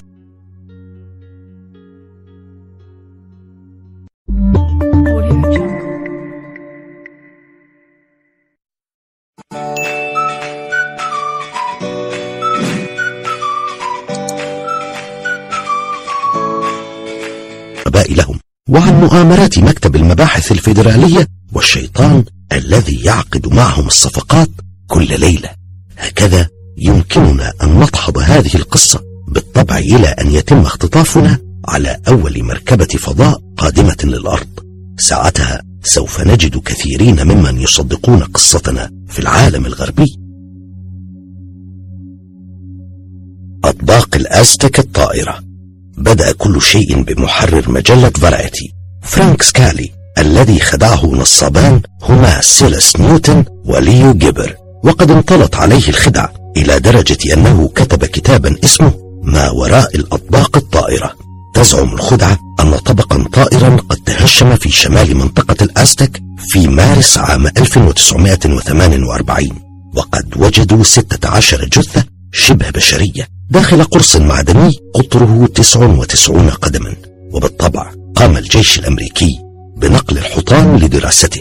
لم يكن هناك شهود ولم يرى أحد ما حدث. زعم النصابان أنهما استعملا أساليب الفضائيين للتوصل إلى جهاز قادر على التنقيب عن البترول والغاز الطبيعي، وكان هدفهما العثور على مستثمري. فحص حطام السفينة الغريب أثبت أنه ألمنيوم. هكذا افتضح الرجلان في مجلة الحقيقة، وسرعان ما تذكر كل من نصب عليهم وجهيهما.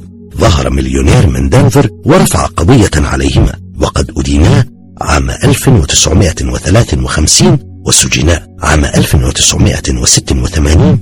يعيد ويليام شتاينمان وصاحبه واندل ستيفنز هذه القصة للأذهان، ويصدران كتابا اسمه تحطم الأطباق الطائرة عند الأستك. عام 1998 تعيد لاندا ماوتن هاو خبيرة الأطباق الطائرة القصة للسطح مرة أخرى، وتؤكد أن لديها مستندات حكومية تثبت حدوث الارتطام. طبعا لا يوجد أي شيء جديد في القصة، لكن سكان المنطقة رأوا كيف جلب رازويل الخير العميم على أهل منطقته، لذا صمموا على الاستفادة لأقصى حد من هذه القصة، وهم يقيمون مهرجانا سنويا لتخليد ذكرى الارتطام. وكما نقول نحن، رزق الهبل على المجانين.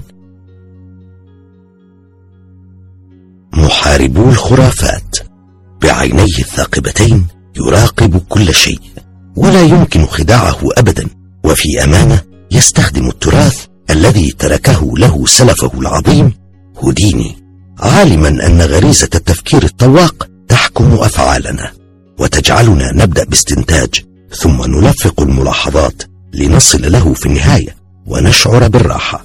اسمه جيمس راندي، وهو اليوم على أعتاب 80 من عمره، ضيف على عدد لا بأس به من برامج التلفزيون، ويدير مؤسسة تعليمية باسمه. نعود أولا إلى أوائل القرن لنشهد صداقة غريبة جمعت آرثر كونان دويل مؤلف شيرلوك هولمز بأشهر مشعوذ في التاريخ هوديني، وقد صدر مؤخرا كتاب اسمه جلسة تحضير الأرواح الأخيرة، يحكي عن تفاصيل هذه الصداقة. ولمن لا يعرف هوديني نقول له إن كل السحرة من أمثال ديفيد كوبرفيلد وسواه المتخصصين في الهرب من الشراك خرجوا من عباءته. لقد هرب هوديني من كل شيء تقريبا، من توابيت تحت الماء، من الأكفان، من البنايات المحترقة، حتى أنه هرب من الأصفاد الحديدية التي كبله بها رجال اسكتلاند يارد، وكان يعتمد في هذا على حيل كشف عنها قبل موته، منها المفاتيح المخفية والطفاشات الصغيرة ونفش عضلاته لحظة ربط القيود حوله.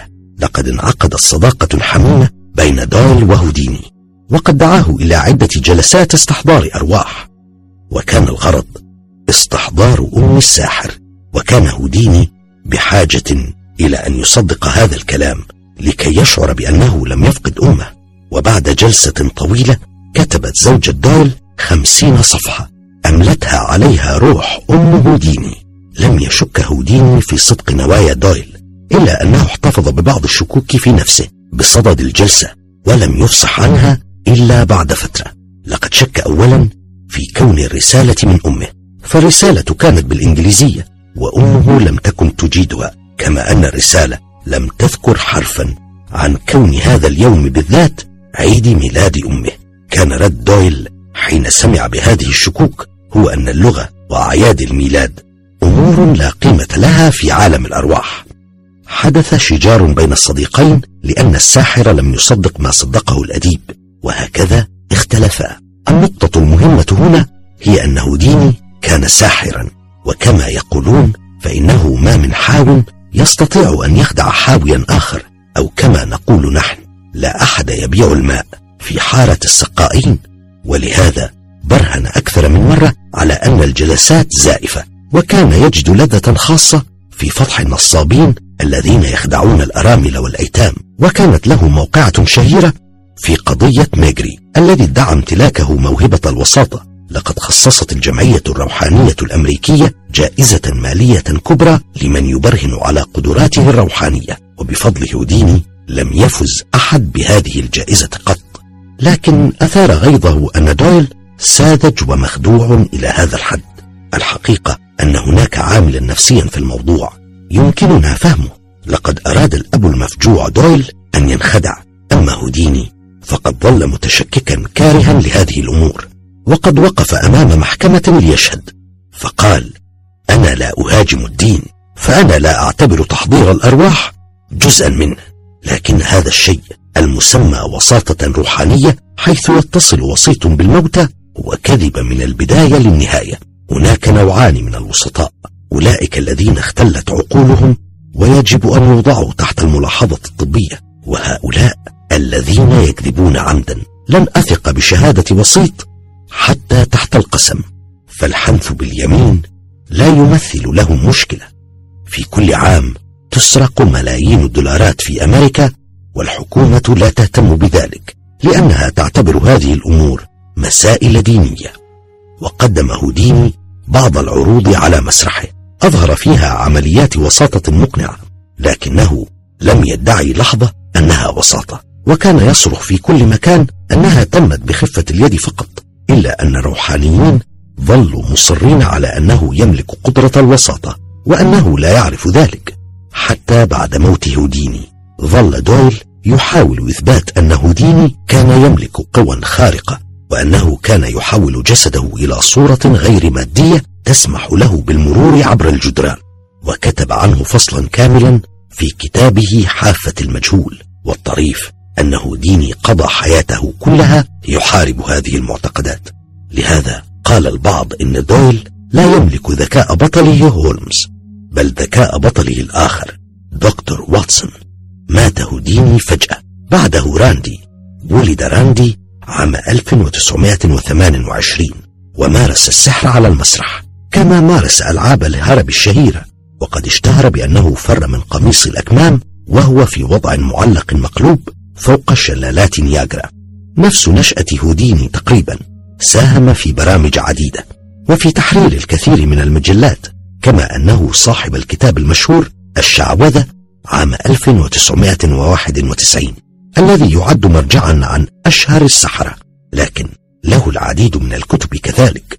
اشتهر راندي عام 1972 بتحديه للمشعوذ الشهير يوري جالر. جالر ساحر شهير لكنه يزعم دوما أن لديه قوى خارقة للطبيعة، واشتهر بقدرته على ثني الملاعق والمدي، لكن راندي تحداه علنا أكثر من مرة واتهمه بالنصب.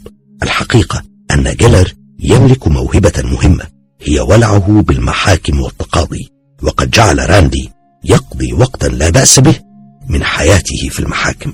شارك راندي في تأسيس لجنة التقصي العلمي لدعاوى الأمور الخارقة للطبيعة، إلا أنه اضطر للاستقالة منها لأنهم طلبوا منه أن يخفف من حدة لهجته مع جالر، فهم يخشون أن يقاضيهم هذا الأخير. رفض راندي واستقال من اللجنة. كان راندي مسؤولا عن المشروع ألفا الذي تضمن زرع وسيطين نفسيين مزيفين في مشروع جامعي لدراسة الظواهر الخوارقية، وبالطبع انخدع الجميع وحسبوا الرجلين يتمتعان بهذه القوى فعلا، ثم أعلن الحقيقة، مما أدى لفضيحة.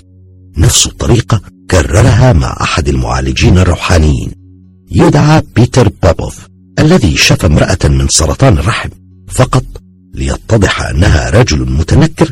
جاء به راندي. كانت ضربة كاسحة قضت على الرجل تماما. لا يمكنك أن تعيش حياة هذا الرجل راندي من دون أن تترك خلفك أعداء عددهم كرمال الصحراء.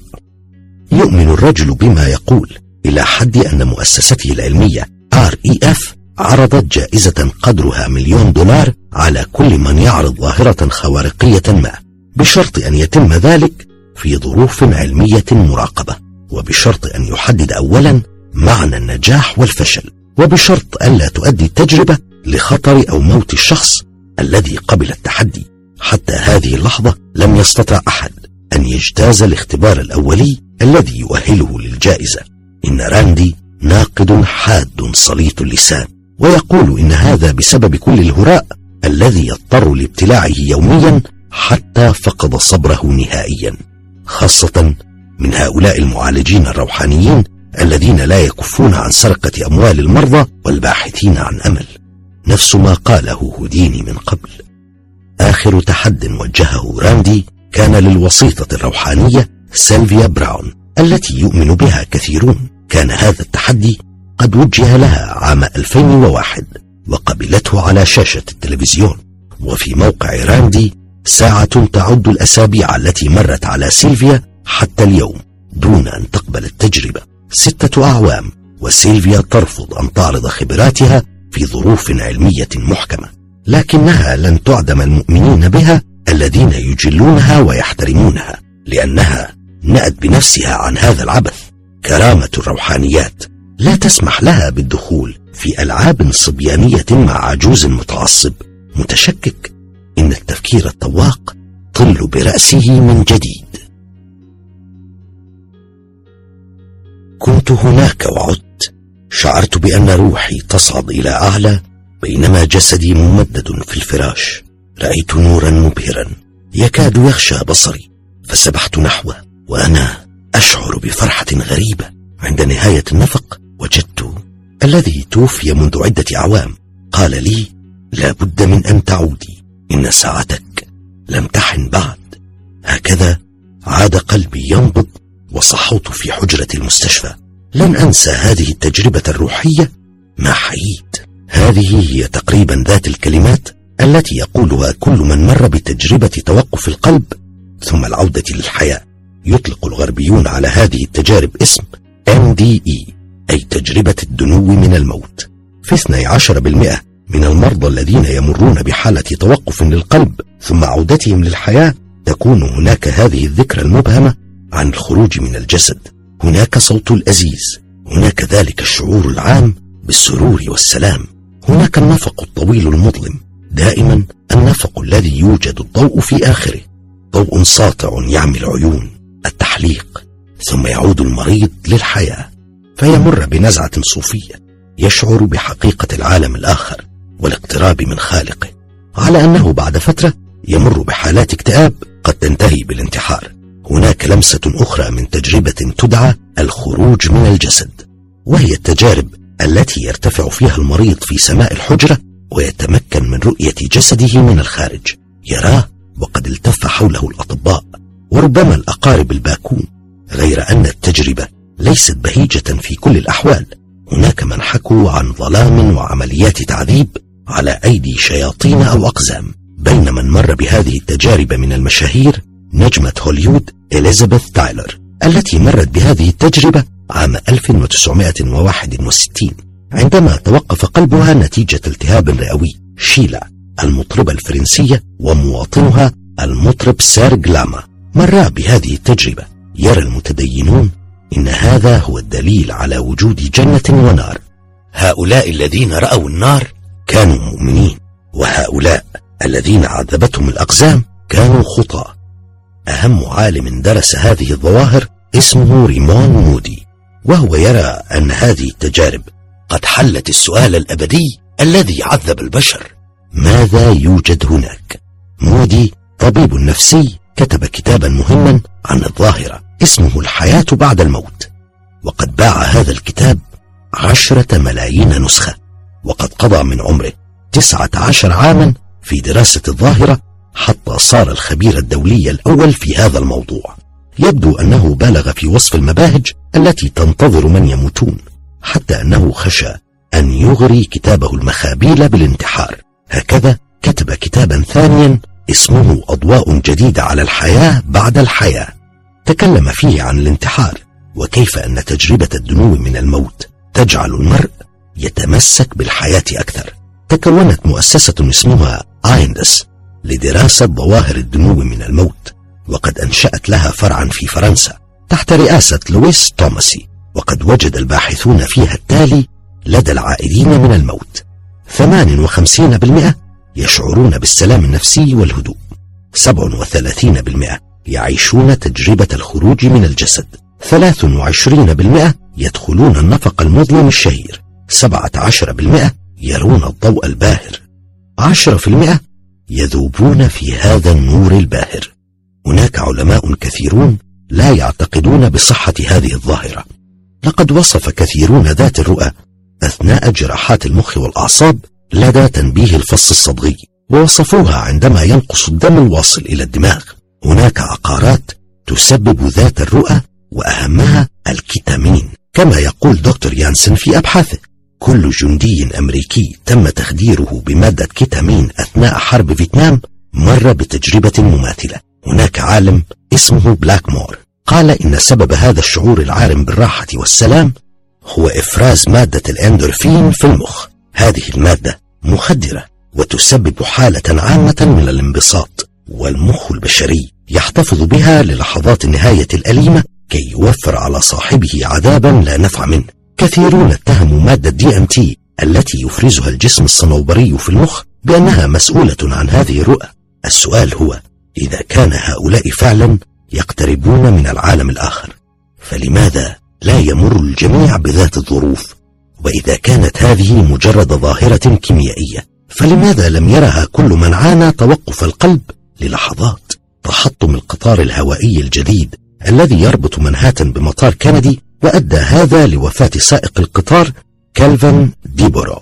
قبل أن يلفظ أنفاسه قال للمسعفين: أنا لم أعد أراكم، كل ما أراه هو ضوء ساطع.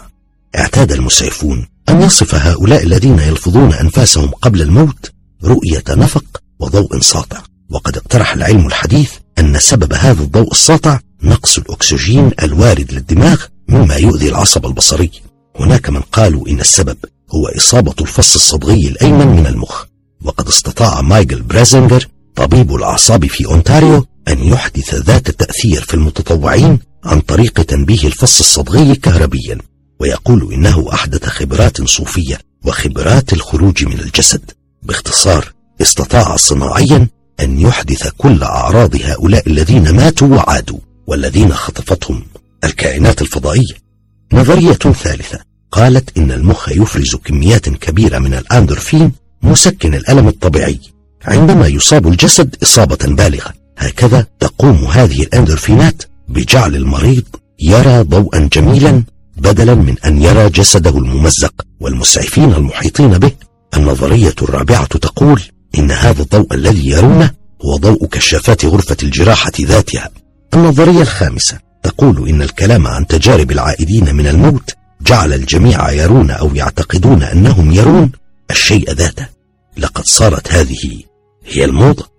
ومما يدعم فكرة أن هذه الرؤى لا علاقة لها بالأبدية أن كل شخص يرى رؤى تنتمي إلى ديانته.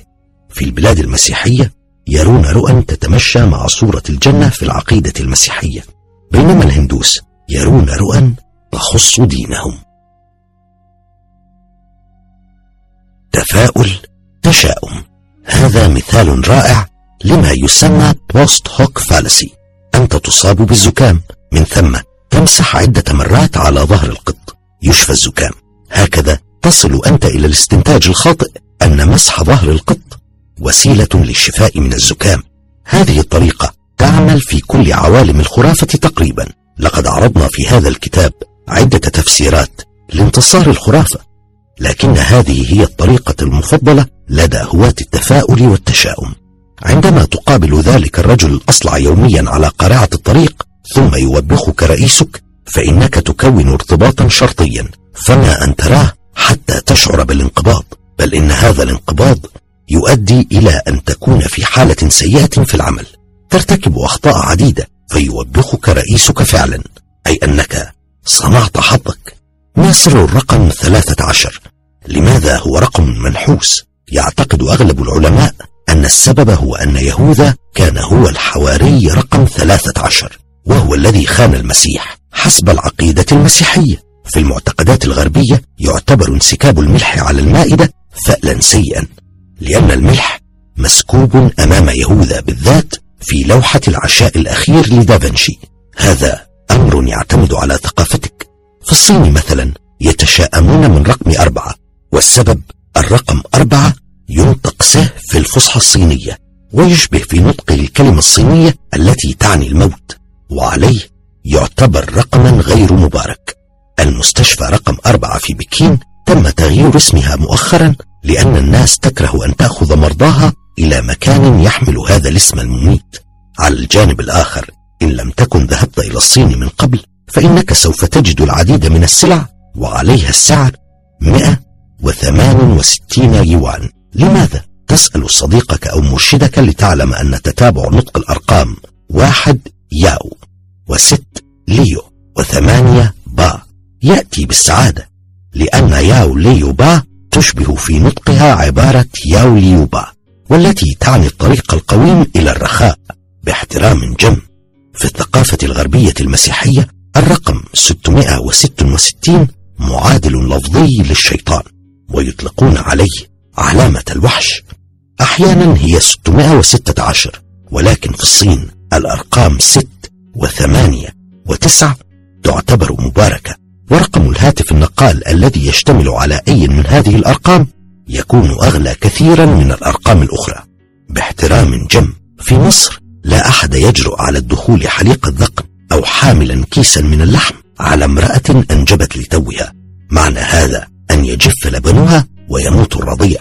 طبعا هذا مثال واضح على بوست هوك فالسي. هناك من فعل هذا ومات طفله، ومن ثم كون هذا الارتباط الشرطي.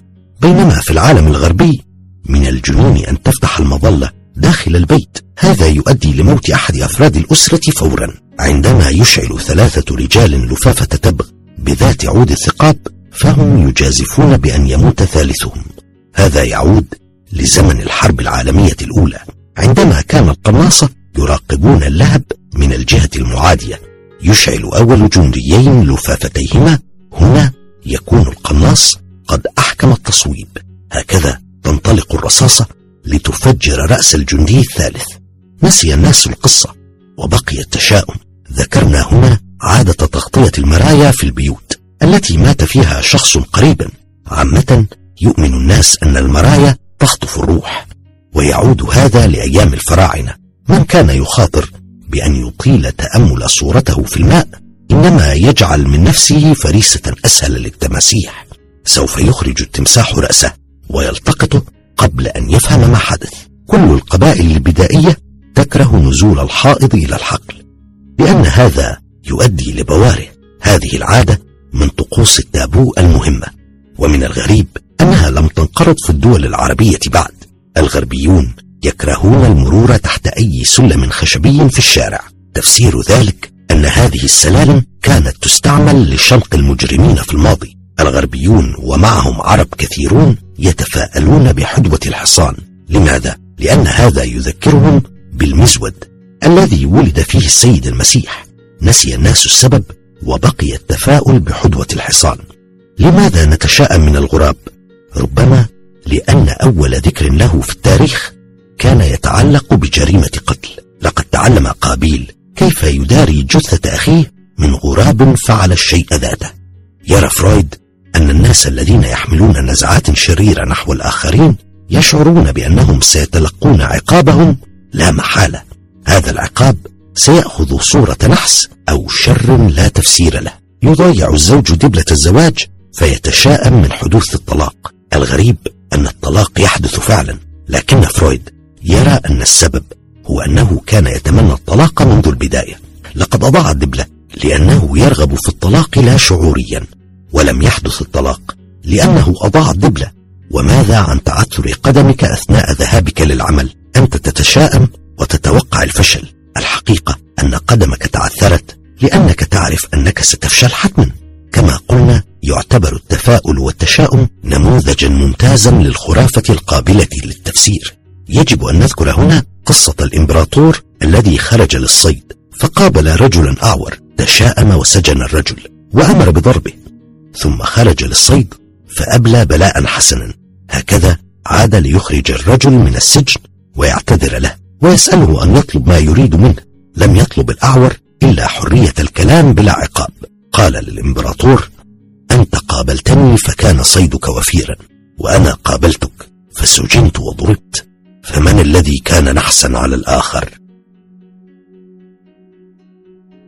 المثلث الذي دوخ العالم. كدنا لا نضم هذا الموضوع إلى الكتاب لأنه صار مطروقا مكررا أكثر من اللازم في كل الكتب التي تتناول موضوع الخوارق. لكن من العسير أن يكتب المرء عن الأساطير من دون ذكر أهمها وأشهرها.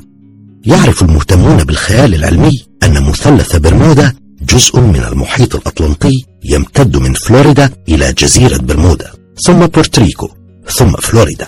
أول من استعمل مصطلح مثلث هو فنسنت جادس في مجلة أرجوزي عام 1964. وفي هذا المقال وصف ما نعرفه من اختفاء الطائرات والسفن بلا تفسير. سبقه إلى هذا الكلام جورج ساند عام 1952. ويرجع الخبراء وصف أشياء غامضة إلى كريستوفر كولومبوس نفسه الذي وصف أضواء غريبة في هذا الموقع، كما إنه وصف تصرفات غريبة للبوصلة. عام 1971 ظهر فيلم تسجيلي اسمه مثلث الشيطان. هكذا استقرت الفكرة في الوجدان الشعبي، مع حقيقة أن 170 سفينة أو طائرة اختفت في هذه البقعة بالذات. عام 1975 صمم من يدعي لاري كوش على تقصي ما كتب في مقالات عدة، وأصدر كتابا اسمه لغز مثلث برمودا قد حل. لقد وجد أن أكثر الاختفاءات الغامضة ليست غامضة على الإطلاق. عمدا تجاهل الكتاب السابقون حقائق مثل وجود عاصفة عاتية أغرقت سفينة. بدلا من هذا يتكلم الكاتب عن بحر هادئ. مثلا يتم العثور على مخلفات السفن، لكن المؤلف يتجاهل هذا عمدا لأنه ليس صافي النية. لا يوجد سر غامض حول مثلث برمودا. وسجلات حرس السواحل تشير إلى أن نسبة فقد السفن بالنسبة إلى عدد السفن التي تعبر هذه المنطقة هي ذات النسبة في أي جزء آخر من المحيط. عندما تكثر حركة الملاحة تكثر الحوادث. هذا منطقي. ضمن التفسيرات العلمية للقصة ما وجده المسح الجيولوجي لمنطقة المثلث من تصاعد زائد لغاز هيدرات الميثان. هذا الغاز قادر بالفعل على أن يسبب غرق سفينة كبيرة لأنه يقلل كثافة الماء بشكل غير مسبوق. لكن المثلث بالتأكيد مسرح حوادث مؤسفة كثيرة، أهمها ما حدث للرحلة 19. الرحلة 19 هي قصة 5 قاذفات تربيض أقلعت من فلوريدا الساعة 2:00 ظهرا عام 1945. كان هدف الرحلة التدريب، وكان المحترف الوحيد في المجموعة المكونة من 14 رجلا هو الملازم تشارلز تايلر. بعد 1.5 ساعة اتصل الملازم تايلر ليبلغ أن البوصلات لا تعمل. في الحقيقة ظل الطيار الخبير طريقه ولم يعد قادرا على تبين مكانه. هكذا استمر في الاتجاه نحو ما قدر أنه الشمال. عندما جاءت 4:00 أدرك كل من في المراقبة الأرضية أن تايلر ضل طريقه فعلا. ساد الظلام وتدهورت الاتصالات. في 6:00 مساء تم إرسال قارب للبحث عن المجموعة، كذلك تم إرسال مقاتلات للبحث، لكن الأمل كان ينفذ بسرعة لأن وقود الطائرات أوشك على النفاذ والطقس ازداد سوءا. لقد اختفت الطائرات تماما. إنها ثقيلة جدا، لذا يسمونها الطيور الحديدية. لابد أنها هوت كالحجارة إلى قاع المحيط. والجدير بالذكر أن أحدى طائرات البحرية التي ذهبت للبحث لم تعد قط بدورها، وإن وجدوا بقعة زيت كبيرة في المكان الذي يفترض أنها اختفت فيه. ألحت أم تايلر على البحرية أن تبدل التقرير من ارتباك تايلر إلى سقوط الطائرات لسبب غير معروف. هذا أراح الأمة الثكلى نوعا، لكنه بدأ الأسطورة التي لا تتوقف. وقد استخدم فيلم لقاءات لصيقة من النوع الثالث هذه القصة. هناك كذلك حادث ستار تايجر وحادث الطائرة NC-16-002، ثم اختفاء السفينة ماري سيلستي التي وجدوها بعد ذلك على سواحل البرتغال وقد اختفى طاقمها بالكامل. هذه الأخيرة لا علاقة لها بالمثلث على الإطلاق، كما لاحظ كوش. إنه موضوع مثير للخيال، ومن الصعب أن ينساه الباحثون عن الإثارة مهما اتضح من حقائق. إن الحياة بلا مثلث برمودا قاسية فعلا. هؤلاء المعالجون الروحانيون وأساليبهم الغريبة. العلاج الروحاني ضرب من الطب البديل، ويميل أغلب المرضى إلى اللجوء إليه عندما يفلس الطب التقليدي، لكن في حالات أكثر حدة يلغي المريض الطب التقليدي تماما ويعلن أنه لا طب إلا هذا. مزج بعض المعالجين في الغرب مثل ويليام بالدوين وكين باغ بين الطب المسيحي كما استعمله القديسون والعقيدة الشامانية. من ضمن هؤلاء معالج برازيلي يطلق على نفسه اسم جون الرب. عرض على المشاهدين في التلفزيون صورا بالأشعة لرئة امرأة مصابة بالسرطان قبل وبعد العلاج. كان رأي الأطباء الذين رأوا الصور بعد الشفاء أنها ليست صور رئة أصلا، بل هي صورة كبد. في مصر جرب الناس معالجا فلبينيا يستأصل المرارة بالعلاج الروحي. تم التهليل له إعلاميا، ثم اتضح بعد رحيله أن المرارة ما زالت موجودة لدى كل هؤلاء الذين قام بعلاجهم.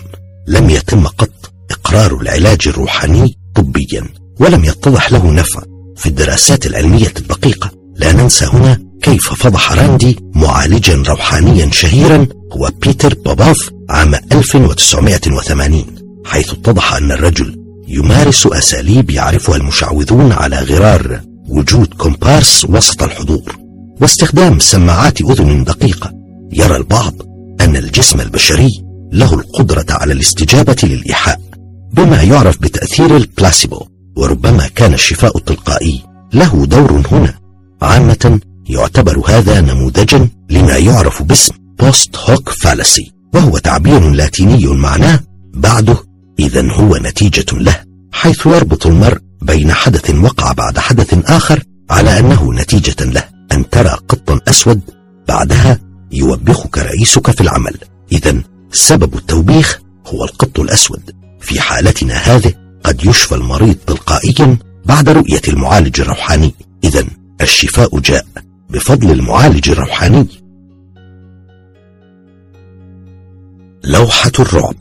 يعرف الجمهور العربي لوحة الويجا جيدا، وفي فترة من الفترات ساد استعمالها بين الشباب حتى بلغ درجة الإدمان. اللوحة عبارة عن مجموعة من الحروف الأبجدية مع كلمات شائعة مثل نعم ولا ووداعا، وهناك أداة قابلة للانزلاق اسمها البلانشيت يضع السائلون أصابعهم على هذه القطعة ويوجهون أسئلة، من ثم تنزلق البلانشيت لتنطق حروف الإجابة كما تمليها الأرواح. يؤمن منتقدو هذه الطريقة أن ممارسيها يحركون القطعة المنزلقة إراديا أو لا إراديا عن طريق انديوموتر إفكت الذي سنعرفه في حالات سحرة الماء. وكل من جرب هذه الطريقة وهو معصوب العينين في وجود مراقب تبين أن الحروف المختارة لا تقول أي شيء على الإطلاق. عرف لوح الويجا للمرة الأولى عام 1890 في الولايات المتحدة، وكان رايش وكينارد أول من صمما اللوح بالطريقة المعروفة مع توزيع حروف الهجاء والأرقام. أطلق كينارد على اللوح اسم ويجا نسبة لعبارة فرعونية معناها حظ سعيد، هكذا قال على الأقل، وهذا أول شيء غير دقيق في القصة. فيما بعد بيعت شركة كينارد إلى من يدعى فولد، وقد قام فولد باعتباره تاجرا بارعا باختراع تاريخ للوح الويجا، وزعم أنه من اخترعه وأن اسمه خليط من وي الفرنسية بمعنى نعم وجاء الألمانية بنفس المعنى. لكن الويجا لم تكن مجرد لعبة مأمونة. في كتاب 30 عاما وسط الموتى الذي صدر عام 1924 يصف دكتور كارل ويكلاند حالات جنون بسبب الإفراط في استخدام هذا اللوح. يقول علماء النفس إن لا وعينا يتحرر لحظة استخدام هذا اللوح، وهذا يؤدي لخروج مخاوف وأفكار لا نعرف أنها لدينا. هذا يثير فزعنا وتوجسنا، ومن ثم نفترض أن هذا نتيجة للأرواح الشريرة. سحرة الماء يستدعون الساحر حاملا عصاه المميزة التي تشبه حرف واي. أحيانا يمسك ببندول يحمله فوق خارطة أو يمشي بعصاه في الأرض. يمشي بعض الوقت ويجوب المكان، ثم فجأة تهتز العصا وتأتي بحركة مميزة ويتجه طرفها للأسفل، فيصيح الرجل هنا ماء، هنا بترول. هذا هو سحر الماء أو الداوزنج. من يؤمنون بهذه الظاهرة يتحدثون عن القوى الكهرومغناطيسية التي تحدثها المياه تحت الأرض. هذه القوى تتسرب لعضلاتهم فتجعل العصا تهبط. هذا قد يفسر البحث عن الماء، لكنه لا يفسر البحث عن الكنوز أو البحث على الخرائط. أما من لا يؤمنون بهذه الظاهرة فيقولون إنها حركة عضلية أو فكرة حركية ideomotor action تتم بواسطة عقل الساحر، وهي ذات الحركة التي تجعل البلانشيت تتحرك في لعبة الويجا، أي أنه مقتنع بما يفعله ولا يتعمد خداعك، لكن عضلاته تفعل ذلك. هناك عدد هائل من سحرة الماء في العالم الغربي، ولا يخلو العالم العربي من كثير منهم. عام 1949 أجريت في مين في أمريكا تجربة شاملة على عدد من هؤلاء السحرة أدارتها الجمعية الأمريكية للبحوث الروحانية. شملت التجربة حوالي 27 منهم، وقد فشلوا فشلا ذريعا في العثور على الماء في حقل، بينما استطاع عالم الجيولوجيا أن يجد الماء في 16 موضعا في الحقل ذاته. هذا يلخص مقولة كذب المنجمون ولو صدقوا. لكن هناك تجربة أخرى هي تجربة شواينن التي تمت في ألمانيا عام 1987، أجريت على 500 ساحر ماء. اسم التجربة شواينن ومعناها الجرن، والسبب أنها تمت في جرن قرب ميونخ. وقد بينت أن هناك جانبا من الصدق في القصة. عالم محترم هو باتس قدر أن سبب العثور على الماء هو الكهرباء الاستاتيكية التي يحدثها تدفق الماء تحت الأرض، وقال إن هؤلاء القوم يشعرون بهذه الكهرباء أكثر من سواهم. من ناحية أخرى جرب راندي تحدي عدد من سحرة الماء للبحث عن الماء في سلسلة أنابيب تحت الأرض. لو نجحوا بنسبة 80% لحصلوا على مبلغ بلغ الآن $1,000,000، لكنهم لم ينجحوا. وكما قال راندي يكفي أن تحفر حفرة عميقة بحثا عن الماء في موضع يقال إن فيه ماء، ولسوف تجده. عن الأشباح نتكلم. الأشباح لغز مستمر من ألغاز ما وراء الطبيعة. هل هي موجودة؟ هل من رأوها حقا؟ أم هي مجرد انعكاس لحالتك النفسية أو طرز من الهلاوس البصرية؟ ثمة مشكلة خطيرة هي أن أكثر الناس لا ترى الأشباح إلا بالورب وبركن العين. لا أحد يستطيع النظر إلى الشبح مباشرة. ومدرسة قصص الأشباح الإنجليزية تتحدث عن الأشباح خارج مجال البصر، وهذا جعل العلماء يتذكرون موضوع العصب البصري والبقعة العمياء. ربما كانت هذه جميعا أوهاما بصرية. تذكر أن النظر بجانب العين يحرمها القدرة على تحديد الألوان والأحجام. لا توجد قواعد ثابتة تعرفك بظهور الشبح. هناك من يشعرون ببرد عندما يتواجد شبح في الغرفة. يرى العلماء إن هذا طبيعي مع انتصاب بصيلات الشعر التي يسببها العصب السمبثاوي لدى التوتر. وهناك من يشعرون بشيء ما. من جديد تبرز مشكلة علمية أخرى، هي أن موجات الصوت الأقل من 20 ميجا هرتز ترددا هي تحت الصوتية إنفرا ساوند. معنى هذا أننا لا نسمعها، لكنها تشعرنا بوجود شيء ما في الحجرة معنا. إذن يقدر العلماء على تفسير رؤية الأشباح والإحساس بها. هناك تفسير علمي آخر هو ظاهرة الموجات الكهرومغناطيسية التي تسبب الهلاوس لسكان البيت. كل القصور المسكونة تحتها صخور متآكلة ومياه. الاحتكاك يولد موجات كهرومغناطيسية قادرة على إحداث خلل مؤقت في العقول.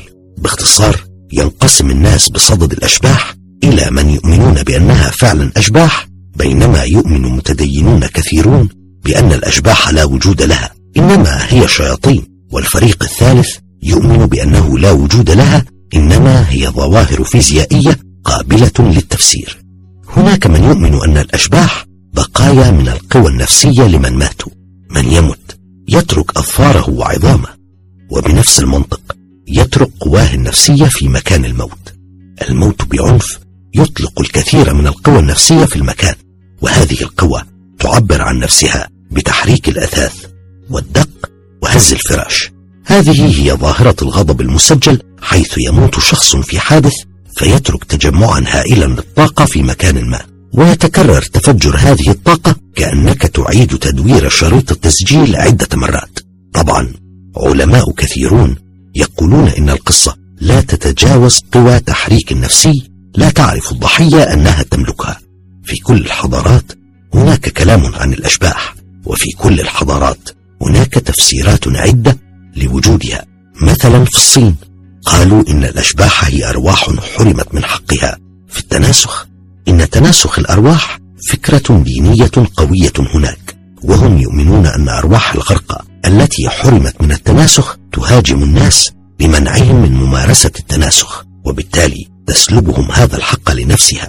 هذا ما يطلقون عليه شبح كبش الفداء. هناك معلومات تفصيلية عن الأشباح في كتاب جارودا بورانا الهندوسي. أما عجلة الحياة البوذية سامسارا فتناقش مفهوم الشبح الجائع للوجود، أي إنه لم يشبع من العالم لهذا يفضل أن يبقى فيه. وفي العقائد القديمة في العالم الغربي كانوا يعتقدون أن الأشباح تأتي من اللامبو، وهو مكان بين الجنة والنار. أحيانا تبدو الأشباح شفافة بلا كيان مادي، وهناك قصص عن أناس لمسوا الأشباح أو تعاملوا معها ماديا.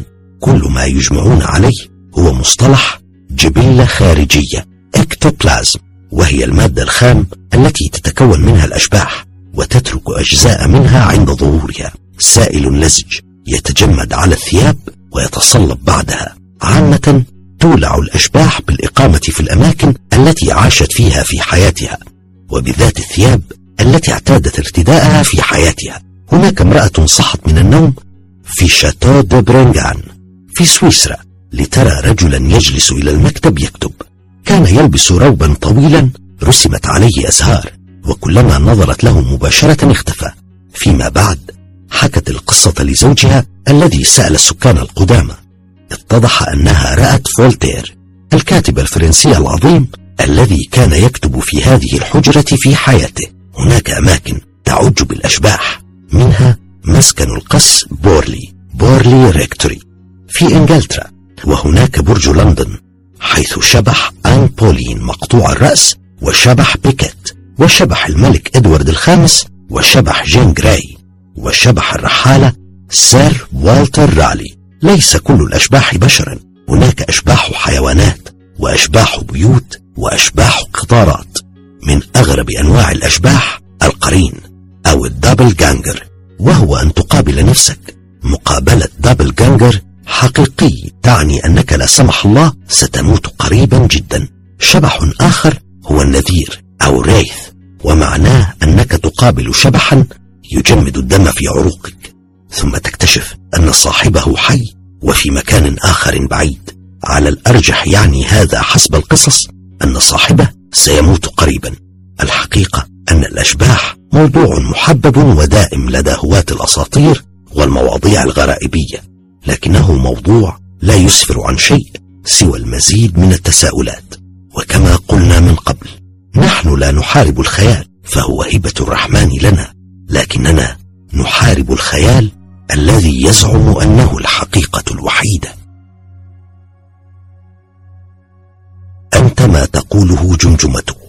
علم قراءة الجماجم فرينولوجي، وهو علم كف الغربيون عن اعتباره علما منذ زمن طويل، وفن لم يزل يؤمن به من ما زالوا يؤمنون به مسمر وسواه. ذلك الفن الذي ابتكره العالم الألماني فرانس جال حوالي عام 1800. يفترض هذا العلم أن كل صفاتنا وراثية ومصدرها المخ، وبما أن المخ موجود في الجمجمة، فإن شكل الجمجمة قادر على كشف أدق أسرارنا النفسية. هناك مثلا نتوء يدل على أنك قاتل، ونتوء يدل على أنك جاسوس. فيما بعد أطلق توماس فوستر على هذا العلم اسم فرينولوجي عام 1815. هذا مشتق من لفظة يونانية بمعنى العقل. لقد استخدمت هذه الفكرة بإفراط لدى كل نظام فاشي أو عنصري. شكل الجمجمة يحدد مسارك الأخلاقي منذ لحظة ولادتك، وربما يحدد تفوقك العرقي كذلك. هذا بالطبع ينافي أبسط قواعد الإنسانية، فلست مسؤولا عن شكل رأسك كي تحاسب على هذا الأساس. ثم إن الإنسان كائن حر يختار ويحاسب على اختياراته. ولو أنني صرت مجرما غدا فلأنني اخترت ذلك، وليس لأن شكل جمجمتي أرغمني على هذا.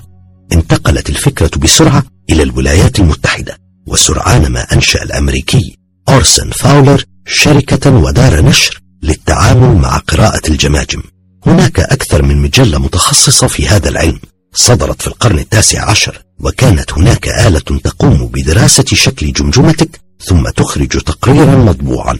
وفي القرن 20 عادت الفكرة تلح بقوة مع نظرية سيزار لامبروزو عالم الإجرام الذي زعم أن ملامح المجرمين يسهل تمييزها. هناك فن آخر اسمه الميتوبوسكوبي يقوم على قراءة تجاعيد الجبهة، وهو علم تعصب له أرسطو وأبوقراط وما زال يمارس في آسيا. كل هذه الفنون تلعب حول فكرة القيافة التي يعرفها العرب منذ دهور. لقد اشتهر أفراد قبيلة بني سليم بقيافة الأثر، وهي تتبع آثار الأقدام والحوافر، وقيافة البشر، وهي معرفة النسب عن طريق هيئة الشخص الخارجية. دعك من فن الفراسة الذي بلغوا فيه شأنا عظيما، كانوا قادرين على معرفة طباعك من شكل وجهك. لو كان شيء قد بقي من هذا العلم، فهو حقيقة أن كل جزء من المخ البشري مسؤول عن نوع من المشاعر أو الأفكار، وهذا ما درسه علماء وظائف الأعضاء بدقة وبرعة. باختصار، كان جال مزيجا من مشعوذ وعالم أخطأ الطريق، لكنه لم يعرف أنه رسم بخطواته المتعثرة بداية درب علمي بالغ الأهمية.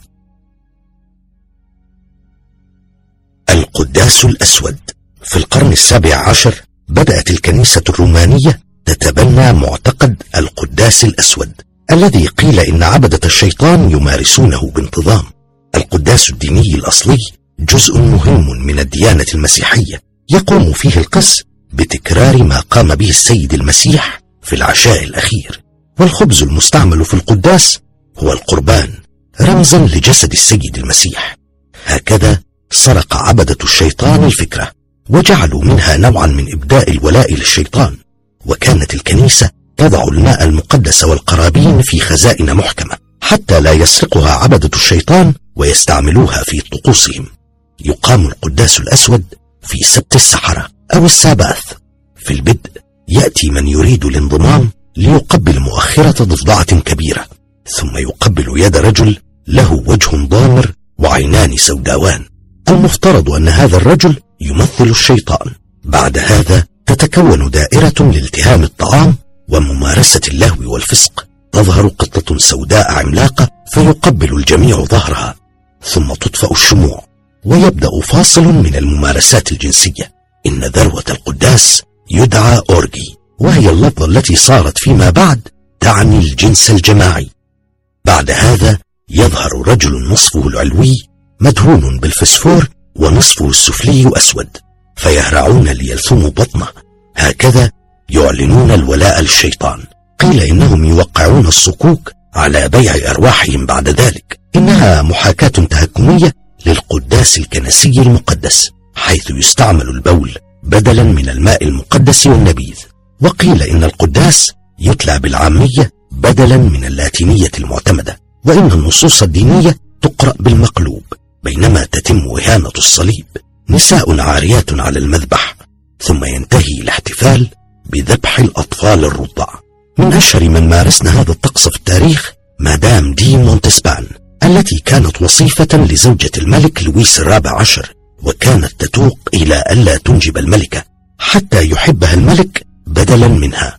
قامت بعمل كل شيء تقريبا، حتى إنك تشعر من قراءة تاريخها أنها كانت مصابة بنوع من المس، بل إنها كانت هي القربان على مذبح معظم هذه الممارسات، واستعانت بالسحرة الذين طلبوا دماء أطفال رضع للطقوس. طبعا التهم الملك لويس الرابع عشر الكثير من الفطائر المعجونة بدم هؤلاء الأطفال دون علمه. كل هذا لم يفضي إلى شيء. هكذا بدأ مسلسل من خطف الأطفال الرضع، إلى أن افتضح الأمر، وقد عوقب كل من شارك فيه ما عدا المركيزة الحسناء طبعا، لكنها قضت حياتها في رعب تخشى الظلام، وتطاردها أشباح من قتلتهم، حتى ماتت وحيدة عام 1707. على كل حال، يعتقد أن القداس الأسود لم يكن قط من طقوس عبادة الشيطان الأساسية، ولكنه مهم جدا في دعاية من يحاربون عبادة الشيطان. ومن الغريب أن زيادة الاهتمام الإعلامي به في الغرب تعود لنمو نفوذ المسيحية. إن كراولي الساحر الشيطاني الشهير يقيم قداسا خاصا به، لكنه لا يتهكم على القداس المسيحي، بل هو يستعمل طقوسا معينة هي تقليد لطقوس التناول المسيحية المعروفة. كذلك كانت لليفي مؤسس كنيسة الشيطان في الولايات المتحدة طقوس خاصة به، تختلف كلية عن الطقوس التي تهواها الأفلام السينمائية لما فيها من إثارة الخيال. الخلاصة، لقد مورس القداس الأسود فعلا، لكنه ليس بالأهمية التي يعتقدها البعض. شيء في المقبرة. مات لورد كارنافون في 5 أبريل عام 1923 بعد الافتتاح الرسمي لمقبرة توت عنخ آمون ب7 أسابيع. لم يكد الخبر ينتشر حتى أصيب العالم بالجنون. هكذا وجد كتاب الغرائب ضالتهم، ومنبعا لا ينفد للقصص المثيرة. قيل إن الأضواء انطفأت في القاهرة كلها بلا تفسير لحظة الوفاة، وهو شيء يحدث في كل الأوقات. بينما عوى كلب اللورد كثيرا في بيت كارنافون ثم مات. حدث هذا بعدما أعلنت الكاتبة ماري كوريلي تحذيرها الشهير من دخول المقبرة. وبالطبع كان كونان دويل مؤلف شيرلوك هولمز مستعدا للتصديق كالعادة، لذا قال إن موت كارنافون نتيجة للعنة الفراعنة. كانت هناك تعويذة على قاعدة تمثال أنوبيس ابن آوى الذي وجدوه في المقبرة، تقول: أنا الذي أمنع الرمل من أن يغمر غرفة الأسرار، أنا هنا لحماية الموتى. لكن صحفيا متحمسا أضاف الكلمات التالية: ولسوف أقتل كل من يجتاز العتبات المقدسة إلى الملك الذي يحيا للأبد. بعد 5 أشهر مات أخو اللورد الأصغر فجأة. ارتاك من موت طائر الكناريا الخاص بكارتر مكتشف القبر الأمريكي. لا تنسى أن كارتر كان هو المكتشف وكرنافون الممول، وموت الطائر غريب فقد ابتلعته كوبرا يوم افتتاح المقبرة. طبعا كانت هناك كوبرا في تاج الملك سوف تبصق النار في وجوه من يفتحون التابوت. سكرتير كارتر الشاب مات، انتحر أبوه حزنا عليه. أثناء تشييع جنازته داس الحصان الذي يحمل التابوت طفلا فقتله. هنا يصرخ من يؤمنون بلعنة الفراعنة، هل هذه مصادفة أيضا؟ هناك 10 أشخاص ممن فتحوا المقبرة وعددهم 58 ماتوا في السنين التالية، لكن دعنا لا ننسى أن الباقين عاشوا حتى سن متقدمة. كارتر نفسه الذي أقلق نوم المومياء حرفيا عاش بعد هذا 17 عاما ومات ميتة هادئة في 64. فهل اللعنة تصيب الممولين ولا تصيب المكتشفين؟ بصرف النظر عن أي منطق ظل الناس يؤمنون بكل تفاصيل هذه اللعنة حتى السبعينات، لدرجة أنه عندما عرضت كنوز توت عنخ آمون في سان فرانسيسكو أصيب رجل شرطة ممن يحرسون القناع الذهبي بجلطة مخية، وقد طلب تعويضا باعتبار الجلطة إصابة عمل نتيجة للعنة. طبعا رفض القاضي هذا الكلام الفارغ. على كل حال تسبب فتح القبر أو واكبه موت لورد كارنافون الذي تلقى لدغة بعوضة، تلوثت اللدغة أثناء الحلاقة من ثم أصيب بتسمم في الدم وتوفي في سن 57. لا يندهش الأطباء من حدوث هذا في عصر ما قبل المضادات الحيوية ومع رجل معتل الصحة أصلا. بعد عوام وجد العالم البريطاني والتر أمري تمثالا لأوزوريس أثناء عمله في سقارة، وفي الليلة ذاتها يموت بلا تفسير أمام عيني مساعده المصري. لماذا مات شامبليون عالم الآثار المصرية العظيم مكتشف اللغة الهيروغليفية شابا وبلا تفسير؟ لماذا مات بلهارس مكتشف البلهارسيا بعد يومين من رحلته للأقصر مع زوجة الدوق إرنست الأول؟ على كل حال اعتقد كثيرون أن فطرا ساما أسبرجالس نيجرا هو الذي سبب هذه الوفيات، وقد استنشقه الضحايا من غرف الدفن. هذه الفرضية طرحها دكتور عز الدين طه الأستاذ بجامعة القاهرة في 1960، وقال إنهم وجدوا هذا الفطر بكثرة في المقابر وفي لفائف المومياوات وفي البرديات، فقط لم يعش طويلا بعد هذا لأنه توفي في حادث سيارة. هل هي البكتيريا؟ هل هي إشعاعات نووية تم استخدامها في طلاء التوابيت على شكل طبقة من اليورانيوم؟ لم يثبت وجود هذه الطبقة قط. لاحظ أن أي مكان تعيش فيه وطاويط هو مكان يسبب فطر هيستوبلازموس بسهولة تامة، فهل كان الفكر هو سبب حالات الوفيات هذه؟ هناك كذلك تركيزات عالية من الأمونيا في هذه المقابر، والأمونيا غاز سام بالتأكيد، لا يمكن البرهنة على وجود لعنة فراعنة، لكنها من ألغاز الكون التي لا يستطيع المرء نفيها بقلب مستريح. اسمه جالر، من الشخصيات المثيرة للجدل في عالم الإدراك الفائق للحواس ESP، حتى نشأته غريبة مختلطة.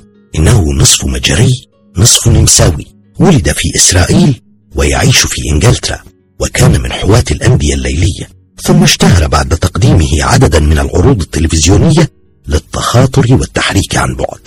قال جالر إنه كان يلعب في حديقة جيرانه العرب في سن 4، عندما هوى من السماء لسان من البرق ضربه، وعندما أفاق أدرك أنه صار إنسانا خارقا للعادة. اشتهر بتجربته على شاشة التلفزيون البريطاني، تلك التي زعم فيها إنه يثني الملاعق بقدراته الذهنية، وقد حذر المشاهدين من أن يحدث ذات الشيء في بيوتهم. يقال إن التجربة فشلت، لكنه بكاريزماه الشهيرة استطاع تحويلها إلى نجاح. زعم كذلك أنه يجعل عقارب الساعة تتوقف أو تتحرك أسرع، وكتب 16 كتابا بين الواقعي والقصصي. من ضمن مزاعمه الشهيرة أنه كان يمارس سحر الماء لشركات عدة، مما ساعدها على التنقيب عن الماء والبترول، ويقول إن هذا مصدر ثروته الرئيس. يقول خبراء الإدراك الفائق للحواس إنه مجرد نصاب، وإن ما يقوم به يمارسه الحواة في الملاهي الليلية دون أن يزعموا شيئا، إلا أنها خفة يد وبراعة. هو لا ينكر أن أي ساحر آخر يمكنه عمل نفس الأشياء، لكن عن طريق الحيلة، بينما أنا أفعل ذلك فعلا. الحقيقة أنه يدير ظهره للجمهور كثيرا جدا، ويقال إنه يثني الملعقة في لحظة غفلة من الجمهور ثم يعرضها على الناس فيعتقدون أنها انثنت أمام عيونهم. أضف لهذا أن الملاعقة تنثني في أضعف نقطة فيها، حيث لا يقتضي ثنها الكثير من الجهد. في قضية شهيرة اختطفت فيها موديل مجرية، زعم أنهم سيجدونها حية ترزق، لكن خاطفيها قتلوها. كان هذا فشلا سرعان ما نساه الناس. إن جالر خبير نفسي، وقد صنع ثروته من فهم النوازع البشرية. هو يجيد جذب قدم ضحاياه إلى أن يقروا بما يريده، ويستعمل أسلوبا يدعى القراءة الباردة، حيث يجعل الضحية تتعاطف معه أثناء قراءة الأفكار فتلمح بالحل. لكن جالر يجيد شيئا آخر، إنه يعشق المحاكم ويقاضي كل من يشكك في موهبته، وخاصة الساحر الشهير جيمس راندي الذي اتهمه بأنه لا يملك شيئا من هذه المواهب التي يزعمها لنفسه. على الفور قاضاه جالر، لكنه لم يحصل على الملايين التي طالب بها. هادم الأساطير، تأليف دكتور أحمد خالد توفيق،